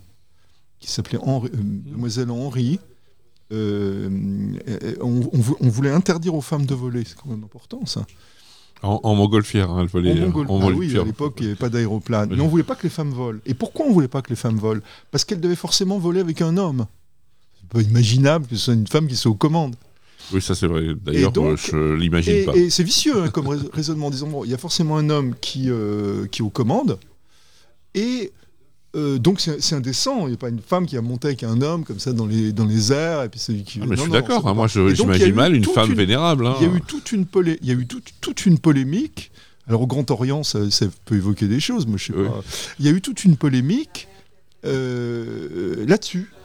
Et finalement, euh, il y a une, une demoiselle donc, qui était volontaire, qui s'appelait Henri, et c'est Saint-Georges qui accompagne cette... Euh, donc qui avait supporté cette... Euh, Cette, enfin, qui avait soutenu, je ne vais pas faire d'anglicisme, quelle horreur, qui avait soutenu cette cause, parce que je suis un peu un, peu, un pied sur chaque continent. Cela dit, il a donné à l'Angleterre, hein, il était ami avec euh, le futur roi d'Angleterre, Georges quatre, absolument. Je crois. Et ami aussi de, du Chevalier d'Éon. Euh, d'ailleurs, à ce propos, euh, il a quand même écrit un opéra qui s'appelle La fille garçon, euh, le titre est assez clair. Euh, oui, c'est de Saint-Georges.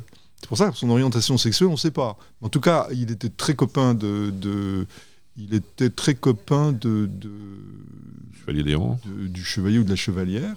Et bon, ça c'est, c'est notoire puisque le troisième tableau, bah, on les voit en train de croiser le fer. Euh, le, le chevalier d'Héron est habillé en femme euh, et euh, parce qu'il était condamné à, à s'habiller en femme, mais bon, il passait très très bien de, de, de, de l'un à l'autre. Et il écrit quand même cet opéra, c'est juste assez dingue. Moi, j'aimerais bien le retrouver, La fille garçon. Et ça plaît pas trop. Hein. C'est à partir du moment où il écrit cet opéra, euh, je crois que c'est en dix-sept cent quatre-vingt-sept, euh, pour rendre hommage à son à son ami travesti, euh, que on commence à lui taper dessus. Mais alors là, euh, même les gens qui disaient du bien de sa musique, euh, là, les arguments racistes euh, sortent, notamment de, de Grimm. On y va, on voit que les choses ont ont évolué, c'est, je dirais pas que c'est la fin de sa carrière, mais il, il prend très cher là, très très cher à cause de cet opéra. Donc c'est intéressant de, moi je sais pas, je je sais, je sais rien de de, de, de l'orientation de, du chevalier. Et quant à sa relation avec Marie-Antoinette, euh, elle était pas, euh, bon, c'est les gens qui jouaient de la musique ensemble, quoi. C'est bah, alors. Euh, oui, parce qu'elle était assez, c'était une très bonne instrumentiste au clavier. Instrumentiste. Clavecin, alors pardon. Effectivement, on peut sexualiser, toujours sexualiser la musique. Hein. Il y a, euh, il y a un, un roman de Tolstoï euh, qui est une histoire euh, très violente euh, de, de jalousie euh, qui raconte, euh, qui s'appelle la, la Sonate à Kreutzer, qui raconte simplement euh, l'histoire de, de, de d'un trio, et il ne se passe rien, il y a simplement un violoniste, tiens, comme par hasard, qui joue, accompagné par une femme euh, qui, euh, qui est une pianiste, devant le mari, qui devient fou, simplement en les voyant jouer.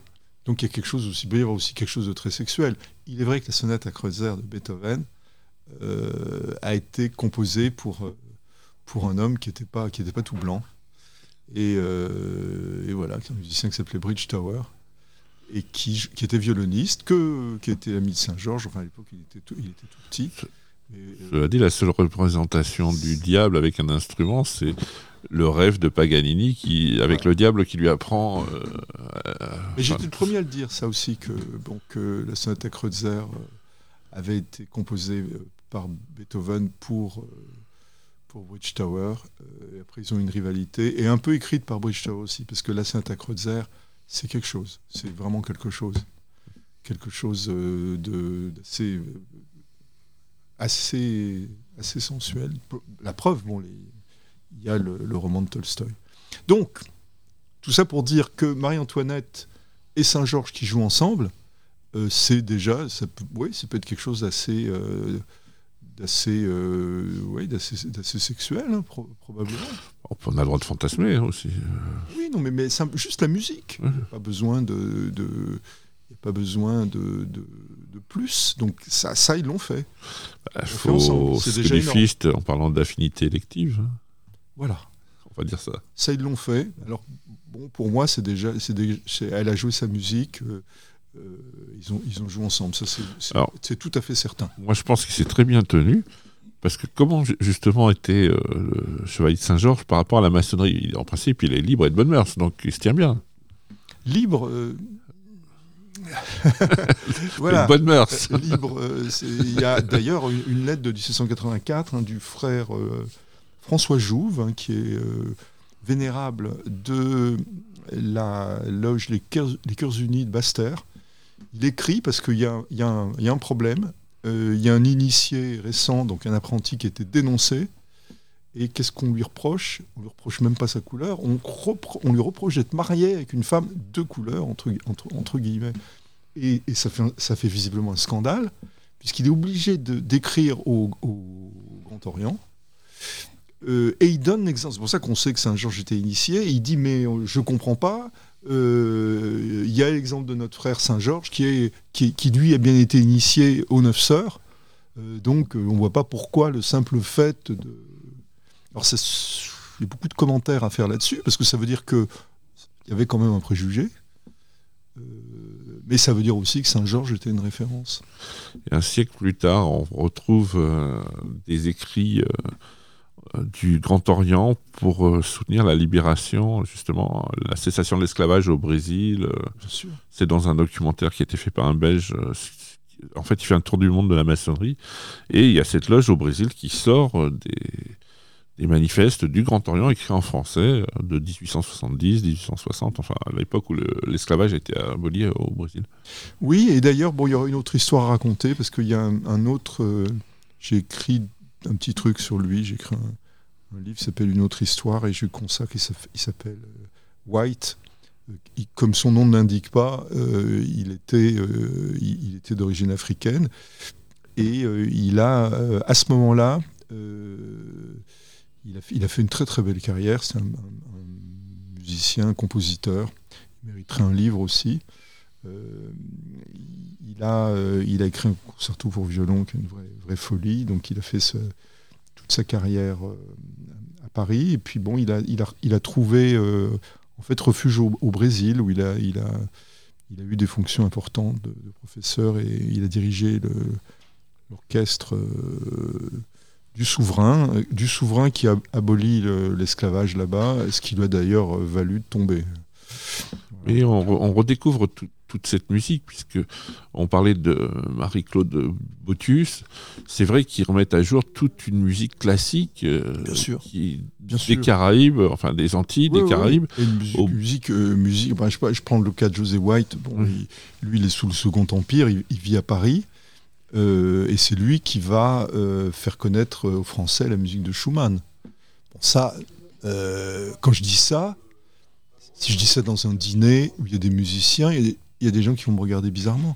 C'est, c'est la vérité. Je, White, euh, bon, les concertos pour violon de White, alors bon, c'est les Américains qui ont, qui ont redécouvert ça, et cetera. On a un patrimoine qui est exceptionnel.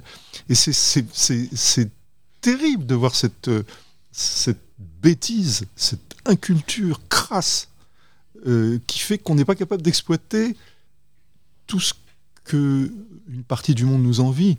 Je prends l'exemple de, du Chevalier de Saint-Georges, du film. Il n'y a pas eu un producteur français capable de faire un film sur Saint-Georges. Euh, il a fallu que ce soit des Américains qui fassent ça, alors un peu certainement à leur sauce. Bon, moi je, je crains le pire, mais bon, de toute façon, euh, je suis content qu'il y ait un film sur Saint-Georges. Bon, euh, je parle de White, je parle de... Il y a des... Cette histoire-là, elle est, elle est bon. Moi, j'ai passé une, une partie de ma vie à la, à la faire connaître, parce que c'est une grande richesse. C'est, le, c'est, euh, c'est, c'est va- valorisant pour la France. Bon, le... on, on parlait avant l'émission de, de, de Eugène Bullard. Euh... C'est, c'est extraordinaire que Bullard ait été accueilli dans l'aviation. Et d'ailleurs, que... toi, qui est, offi- qui est officier de réserve dans l'aviation, est-ce que c'est lié à Bullard, ton goût pour l'aviation ? Je me suis posé la question, en fait. Oh, bah, euh, je me suis intéressé tout particulièrement à, à, à Bullard quand on m'a dit qu'il y avait eu un aviateur, euh, il y a très très longtemps, euh, américain, qui avait volé sous les couleurs françaises alors que les Américains ne voulaient pas de lui. Donc forcément, euh, ça, m'a, ça m'a parlé. Et puis bon, il lui-même revendiquait une, une origine martiniquaise. Bon, je lui ai consacré un livre. Euh, j'ai pas eu de chance d'ailleurs. Le jour où ce livre est sorti, j'avais fait une émission de, de radio. Il y avait à l'époque sur euh, France Info, il y avait une, euh, une émission euh, où on mettait en valeur un livre. Donc j'avais décroché. C'est le seul truc que j'avais décroché. C'est, vraiment aucun article de presse sauf ça. Mais euh, j'étais très heureux parce que le... Je ne sais plus, Jean-Claude Vallée, il s'appelait, je crois, le, le, le, le présentateur de cette émission. Donc, il avait, lui, il, m'a, il, m'a, il m'avait dit, écoutez, j'ai reçu votre livre. Bon, c'est pas la première fois que j'y allais, mais il me dit, euh, alors, ça, ça vous plaît ? Et bien, il me dit, moi, le, j'ai lu ce bouquin, il faut tout de suite l'envoyer à Spike Lee. Euh, c'est évident que ça fait un film. Euh, j'ai dit, bon, très bien, mais j'ai pas, j'ai pas son numéro de portable, donc c'est ça mon problème. Et, euh, et puis bon, le, le, il enregistre son, son truc, c'était très louangeur, et donc j'attendais le jour où on allait diffuser pour me faire un petit peu de, de réclame, comme on disait autrefois, de mon temps. Et, et puis donc la, l'émission passe, mais après c'était bien parce que c'était en boucle. Grève, grève, programme musical. Et je me suis dit mais mais mais mais ils vont ils vont ils vont demain ils vont ah non non c'était et donc voilà donc le livre n'a pas un gros succès mais mais mais mais euh, je sais pas, quinze ans plus tard bah euh, ouais il y a Hollywood qui euh, qui va, va faire donc je suis là-dessus. Bon, on va faire une petite pause toujours avec le Chevalier de Saint-Georges. Alors on va écouter un allegro sonate en si bémol pour clavecin avec accompagnement de violon et puis après nous continuerons.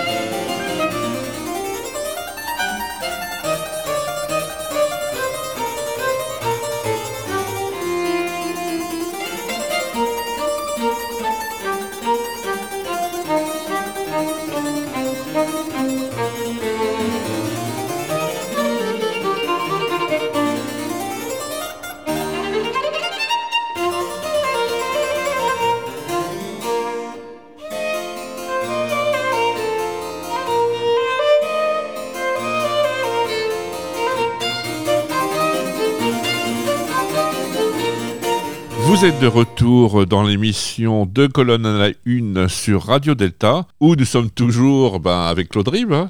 Pas de problème. Ben, toutes les bonnes choses ont une fin, on arrive à la fin de l'émission quasiment. Et moi je m'ennuyais pas, j'espère que c'est la okay. même chose pour les auditeurs. Alors, quand même, est-ce que c'était un franc-maçon assidu, le Chevalier de Saint-Georges ? Bah, il est assidu par la, la force des choses. Alors il est, bon, il est, moi de ce que j'en, j'en sais, c'est quelqu'un de, c'est quelqu'un de, de, de vertueux. Je pourrais presque dire, enfin moi je le reconnais comme un franc-maçon. Non mais là tu tues le fantasme, là on vient oui, de parler des fantasmes et puis là tu dis qu'il est vertueux. Il est vertueux. tu, tu le moi, je, moi je le reconnaîtrais. Enfin si j'étais, si j'étais maçon, je le reconnaîtrais comme un franc-maçon, oui. D'accord. Et toutes les, tout, toutes les qualités qu'on peut fantasmer pour un maçon, je pense qu'il les avait. Et euh... il y attachait donc une importance ah, parce oui, que oui. y en a et pour d'autres c'était... Son, je pense que son père l'était aussi et que euh, pour lui c'était, c'était naturel. Tous ses amis sont maçons, il vit euh, là-dedans, euh, il est euh, oui, il est euh, très important pour lui. C'est très important pour les musiciens aussi, comme, comme je le disais tout à l'heure. C'est très important pour les musiciens de cette époque. Et même euh, bon, il est aussi euh, quand même euh, à un moment il se retrouve dans le cercle de, de de Louis-Philippe d'Orléans, bon, qui est depuis, euh, qui était grand depuis, soixante et onze, oui, depuis dix-sept cent soixante et onze, qui est, qui est grand maître de la franc-maçonnerie, même si bon, il, il déléguait beaucoup. Enfin, euh, quand même, euh, et depuis euh, dix-sept cent soixante-treize, qui est le grand maître du, du Grand Orient de France. Donc, euh, je crois que le lien entre, euh, entre la maçonnerie et Saint-Georges, il est... Euh, Il est, il est plus qu'avéré et il est plus qu'étroit. Donc ça, là, il n'y a pas de doute. Et, et ça vaut aussi pour le général Dumas, pour son copain. Ça vaut aussi pour... Euh... Et Bullard, alors ? Il n'était pas maçon ? Je ne crois pas. Non ? Je ne crois pas. Euh, mais en fait, j'en sais rien. C'est quelque chose qu'il faudrait... Euh... J'ai, ri- j'ai rien trouvé dans, dans, dans ce qui est disponible euh, à ce niveau-là. Mais oui, il, il aurait euh, probablement euh, pu l'être. En tout cas, il en a, il en a croisé. Ça fait pas de doute. Aux États-Unis, je sais pas. J'ai pas, j'ai pas fait le, j'ai pas fait le travail. Est-ce qu'il était à Prince Hall ou pas ? Je sais pas. Alors à un moment, si, il y a quand même un, quelque chose qui m'a intrigué, c'est que tu dis, il faut, euh, à propos du Chevalier de Saint-Georges, il, il faut pas qu'il ait une James Brownisation ou une formule comme ça. Ah, je dis peut-être pas comme ça, mais enfin, je, j'ai dû le penser très ou fort. Ou un destin à James Brown ou je. Oui, je pense que. Euh... Voilà, ben ça, ça revient à ce qu'on a dit tout à l'heure, c'est, c'est, le, le, c'est la racialisation du problème. Euh, je pense qu'il ne faut pas le prendre comme ça. Euh, je pense que, que je, je pense que je, je, je pense que j'ai bien dit les choses de ce point de vue. Il ne faudrait pas que le film, malheureusement, va, à mon sens, de, de ce que j'en ai vu, ne va pas aller dans ce sens. Bon, faut pas en faire un petit afro-américain d'aujourd'hui, quoi. Bon, par la force des choses, Disney va le faire. Est-ce que ça a un côté con... positif, quand même, quelque part, euh, de, voir la, de voir justement le positif, d'en faire un héros, bon, peut-être oui, pas un héros à la Marvel, bah, son, comics, non, mais... c'en est un, bah, parce qu'il est, mais... c'en est déjà un, donc il n'y a pas besoin d'en rajouter, tu voilà. vois. Donc euh, c'est, c'est quand même positif. Ah oui, c'est, c'est, c'est toujours positif de, de, de parler, de, de parler d'un, d'un homme. Et puis en plus, si vraiment le, le, le film donne à côté de la plaque, enfin si c'est une interprétation, parce que chacun a le droit d'interpréter, de fantasmer. Bon, je crois qu'il a des, il a des, il a des tresses, enfin dans le film, tout ça. Enfin, oui, mais, en tout mais cas, si sur ça l'affiche. Fonctionne, les gens mais vont regarder. Si ça, si ça fonctionne, si ça peut permettre à des, à des ils jeunes vont peut-être lire une de, biographie, se, de, justement. Voilà, de se retrouver dans le héros. La seule chose qui, qui, qui risque de me gêner, euh, mais, mais gravement même, Euh, ce serait qu'on ait fait l'impasse sur sa musique. Mmh. Parce que je sais qu'il y a un compositeur qui a été, qui est très bien d'ailleurs, hein, qui a fait la musique du film. Mais bon, faire un film sur un musicien sans sa musique, euh, c'est un, peut-être un peu limite. Oui. Donc, euh, je sais pas. Enfin, c'est comme si euh, c'est Amadeus, mais euh, et c'est moi qui fais la musique, quoi. Donc, euh, je sais pas. Euh, je, j'attends de voir. Euh, j'en, j'en, dans tous les cas, je, je suis content qu'il y ait un film. J'espère qu'ils ne sont pas trop passés, euh, passés à côté. Bon, sinon, ce sera un film sur un musicien euh, euh, ou sur. À mon avis, bon, il y, y aura sûrement à redire. Bon, je regrette quand même qu'ils aient pas fait ça en France. Il y a beaucoup. De, moi, je reçois plein de messages de gens qui disent, mais enfin, pourquoi, euh, pourquoi on n'a pas pris euh, et même un comédien français. Euh, qui aurait, il aurait eu un accent, mais enfin, ça aurait pu se comprendre. Bon, voilà, tant il y a tant des, que c'est pas un Far West. Ouais, je sais pas. Je, je... Bon, après, euh, c'est au Far West, il y avait beaucoup de, d'Afro-Américains. Hein. C'est, ouais, encore, c'est, c'est encore un sujet, ça. Bien sûr. Que... Et mais dans, euh, mais c'est, ah, c'est un peu le défaut chose. Des États-Unis, c'est qu'ils se créent une histoire à travers Game of Thrones ou des trucs comme ça.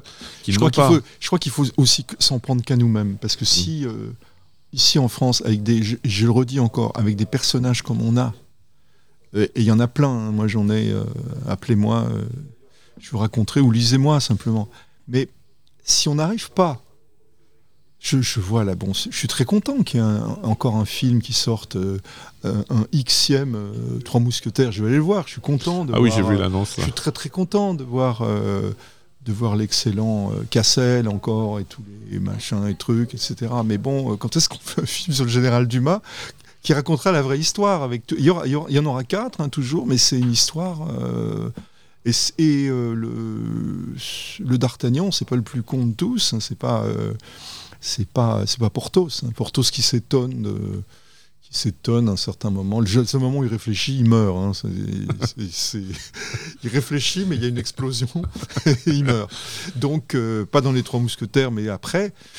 Euh, quand, quand est-ce qu'on fait ça, quoi, on, on a le général Dumas qui est le, bah, tout le monde en rêve. Euh, Tout, ben, voilà, on va t- bah, ok, on va le faire. Bah, ok, c'est, c'est pas grave. Moi, j'ai maintenant j'ai des j'ai des j'ai, j'ai des bons amis aux États-Unis. Ils s'intéressent à moi. Ok, on va le faire sans vous.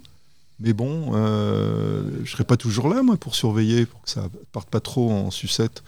Donc, euh, on a on a un vrai patrimoine. Euh, alors, je sais pas si c'est une question de si c'est de l'inculture, de la bêtise crasse ou un peu des deux probablement. Mais il y a même de l'argent à gagner. Mais il y a peut-être une peur aussi, parce que peur de quoi, si on fait le général Dumas, ça va être le, le seul héros noir qui va commander tous les blancs. Bon, déjà, il n'est pas complètement noir, et puis... Il va euh, commander euh, tous les blancs, bah, en c'est... plus. Oui, mais enfin, j'ai quand même rappelé qu'il était... Euh, il est quand même le descendant de, euh, d'un chevalier qui est mort. Je dis ça pour ceux qui, euh, qui parlent au nom de la France. Euh, il est quand même le descend- aussi descendant d'un chevalier qui est mort à Zincourt. Donc il a aussi ça. C'est pas un hasard. Hein. Si Alexandre Dumas, il a écrit des livres d'histoire. Bien sûr. Et, alors qu'il n'était pas complètement blanc. Euh, donc il est ça aussi. Qu'est-ce qu'on attend pour... Euh, on va lui enlever ça euh, Le château de Villers-Cotterêts, bon, on nous parle du château de Villers-Cotterêts, j'ai entendu une ministre l'autre jour qui, qui parlait de Dumas, merde sur le bout des dents, hein. c'est, bah c'est, c'est très symbolique d'ailleurs avec l'ordonnance, Dumas, avec l'ordonnance de Villers-Cotterêts qui est une des ordonnances qui fige la langue française. Bah enfin, oui, mais le, qui est, qui est, qui est le, le, l'écrivain français le plus lu dans le monde, le plus traduit, le plus adapté au cinéma, comment il s'appelle ? Bon, moi il s'appelle Alexandre Dumas, vrai. Notre cher président, euh, s'il a du temps, euh, peut-être que ça arrive. Hein, euh, qui s'en souviennent, euh, que c'est quand même Dumas, parce que j'ai entendu la ministre qui parlait de Dumas, mais enfin un peu comme... Euh, euh, elle n'a pas l'air de savoir, mais qu'elle lise mes livres. Oui, oui, et puis bon, le problème, c'est que, est-ce qu'il n'y a pas un peu d'élitisme par rapport non, mais aux Trois Mousquetaires ? Non, mais... Et d'ailleurs, moi, j'attends l'adaptation de la suite des Trois Mousquetaires, qui est pour moi un des plus beaux romans sur l'amitié. Ah ben trente ans après, c'est un des plus beaux romans sur l'amitié. Sur l'amitié. Mais quand on sait que le général Dumas, il a rencontré une femme dans la cour du château de Villers-Cotterêts euh, le quinze août dix-sept cent quatre-vingt-neuf, exactement euh, deux cent cinquante ans jour pour jour, deux cent cinquante ans jour pour jour dans la cour du château, euh, où euh, François premier avait signé le fameux édit de Villers-Cotterêts. Oui, je, quand on pardon, sait que le fruit de cette rencontre, c'est l'écrivain français le plus lu dans le monde, eh ben, je sais pas, euh, peut-être qu'on fait le rapprochement et qu'on n'en parle pas de manière incidente, mais peut-être que la ministre de la Culture, elle le sait pas. Bah, peut-être qu'il faudrait nommer euh, au ministère de la Culture des gens qui sont un petit peu cultivés. Oui, je ne parlerai pas de la ministre qui n'avait pas l'affiche sur le fameux écrivain qui venait de mourir. Bon. Je, je, je lui en veux pas, mais bon, il y a des moments où c'est un peu gênant, quoi. Oui. Est-ce que... quant, à, quant au président de la République, je lui ai, euh, je lui ai envoyé le général Dumas. Et je ne sais pas s'il l'a lu, mais il m'a envoyé un petit mot en disant « Comptez sur moi pour Dumas, bah, j'attends. » Là, il va peut-être avoir le temps de, de lire mon livre. Des projets futurs. Ah bah, mon avenir, euh, l'avenir n'est écrit nulle part. Je, je, mon avenir, je ne suis, je suis pas maître de mon destin, mais je sais, euh, je sais euh, où, je mets, où je mets le cap. Donc, après, c'est un cap que tu mets. En anglais, on dit euh, euh, « head ». c'est où, où, où la tête nous... Voilà, je, je, je mets le cap sur, euh, je mets le cap sur, euh, sur, sur d'autres personnages que, je, que j'aimerais voir euh, reconnus. Comme euh, je, je dis, Général Dumas, c'est pas encore le cas, donc pourtant tout le monde nous connaît. Donc on sait quelque chose qui va parler. Ouais, c'est d'autres. Eugène Bullard. C'est d'autres, c'est d'autres personnages. Eugène Bullard, c'est signé. Ouais. Ça va se faire. Euh, bon, un jour, il y aura. Euh, tout le monde va s'extasier sur Eugène Bullard. On est en train de l'écrire, euh, le, le, le film ou la série. Bon, c'est, c'est signé. Euh, ben bah voilà, il y a des, il y, y a des millions, il y a des, il y a des millions, oui, il y a des millions de dollars là-dessus, euh, par dizaines, pour raconter l'histoire d'Eugène Bullard.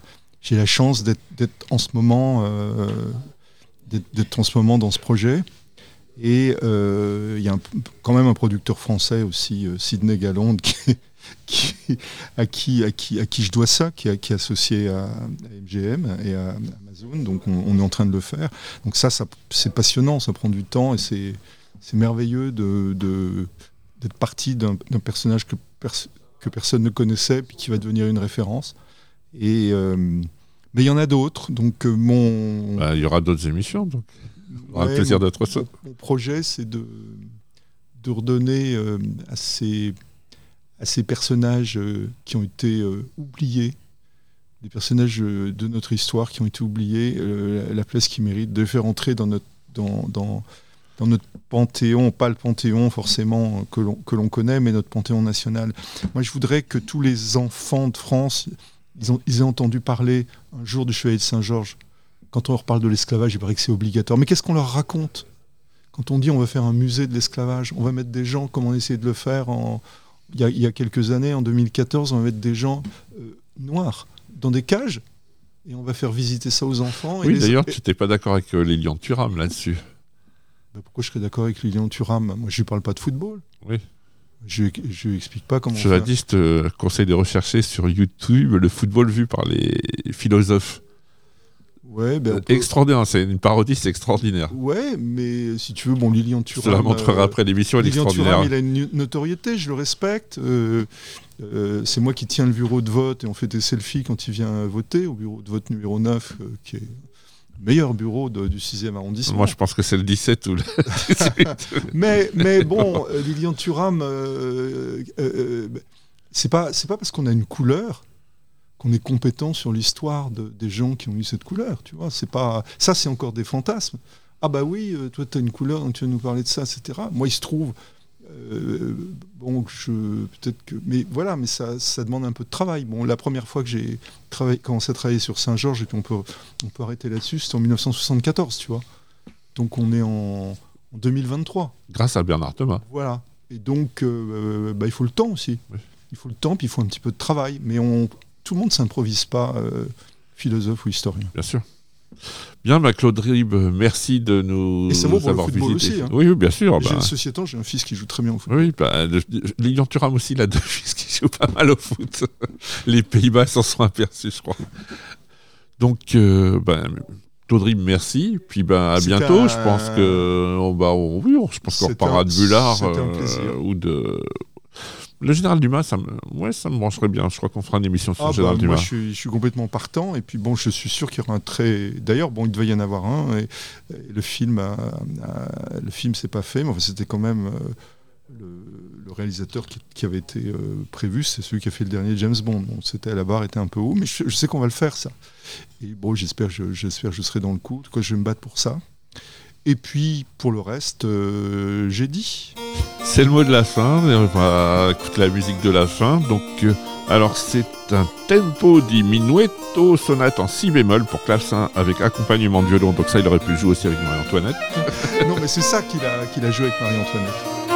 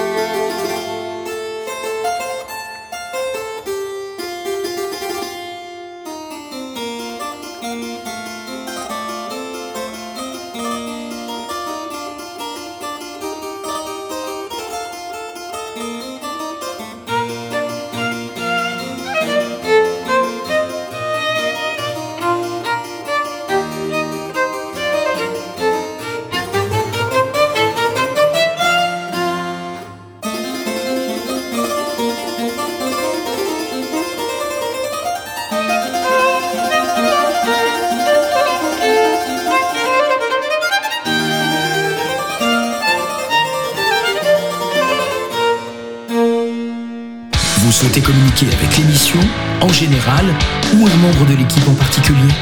Rendez-vous sur la rubrique « Nous contacter » sur delta radio point f r.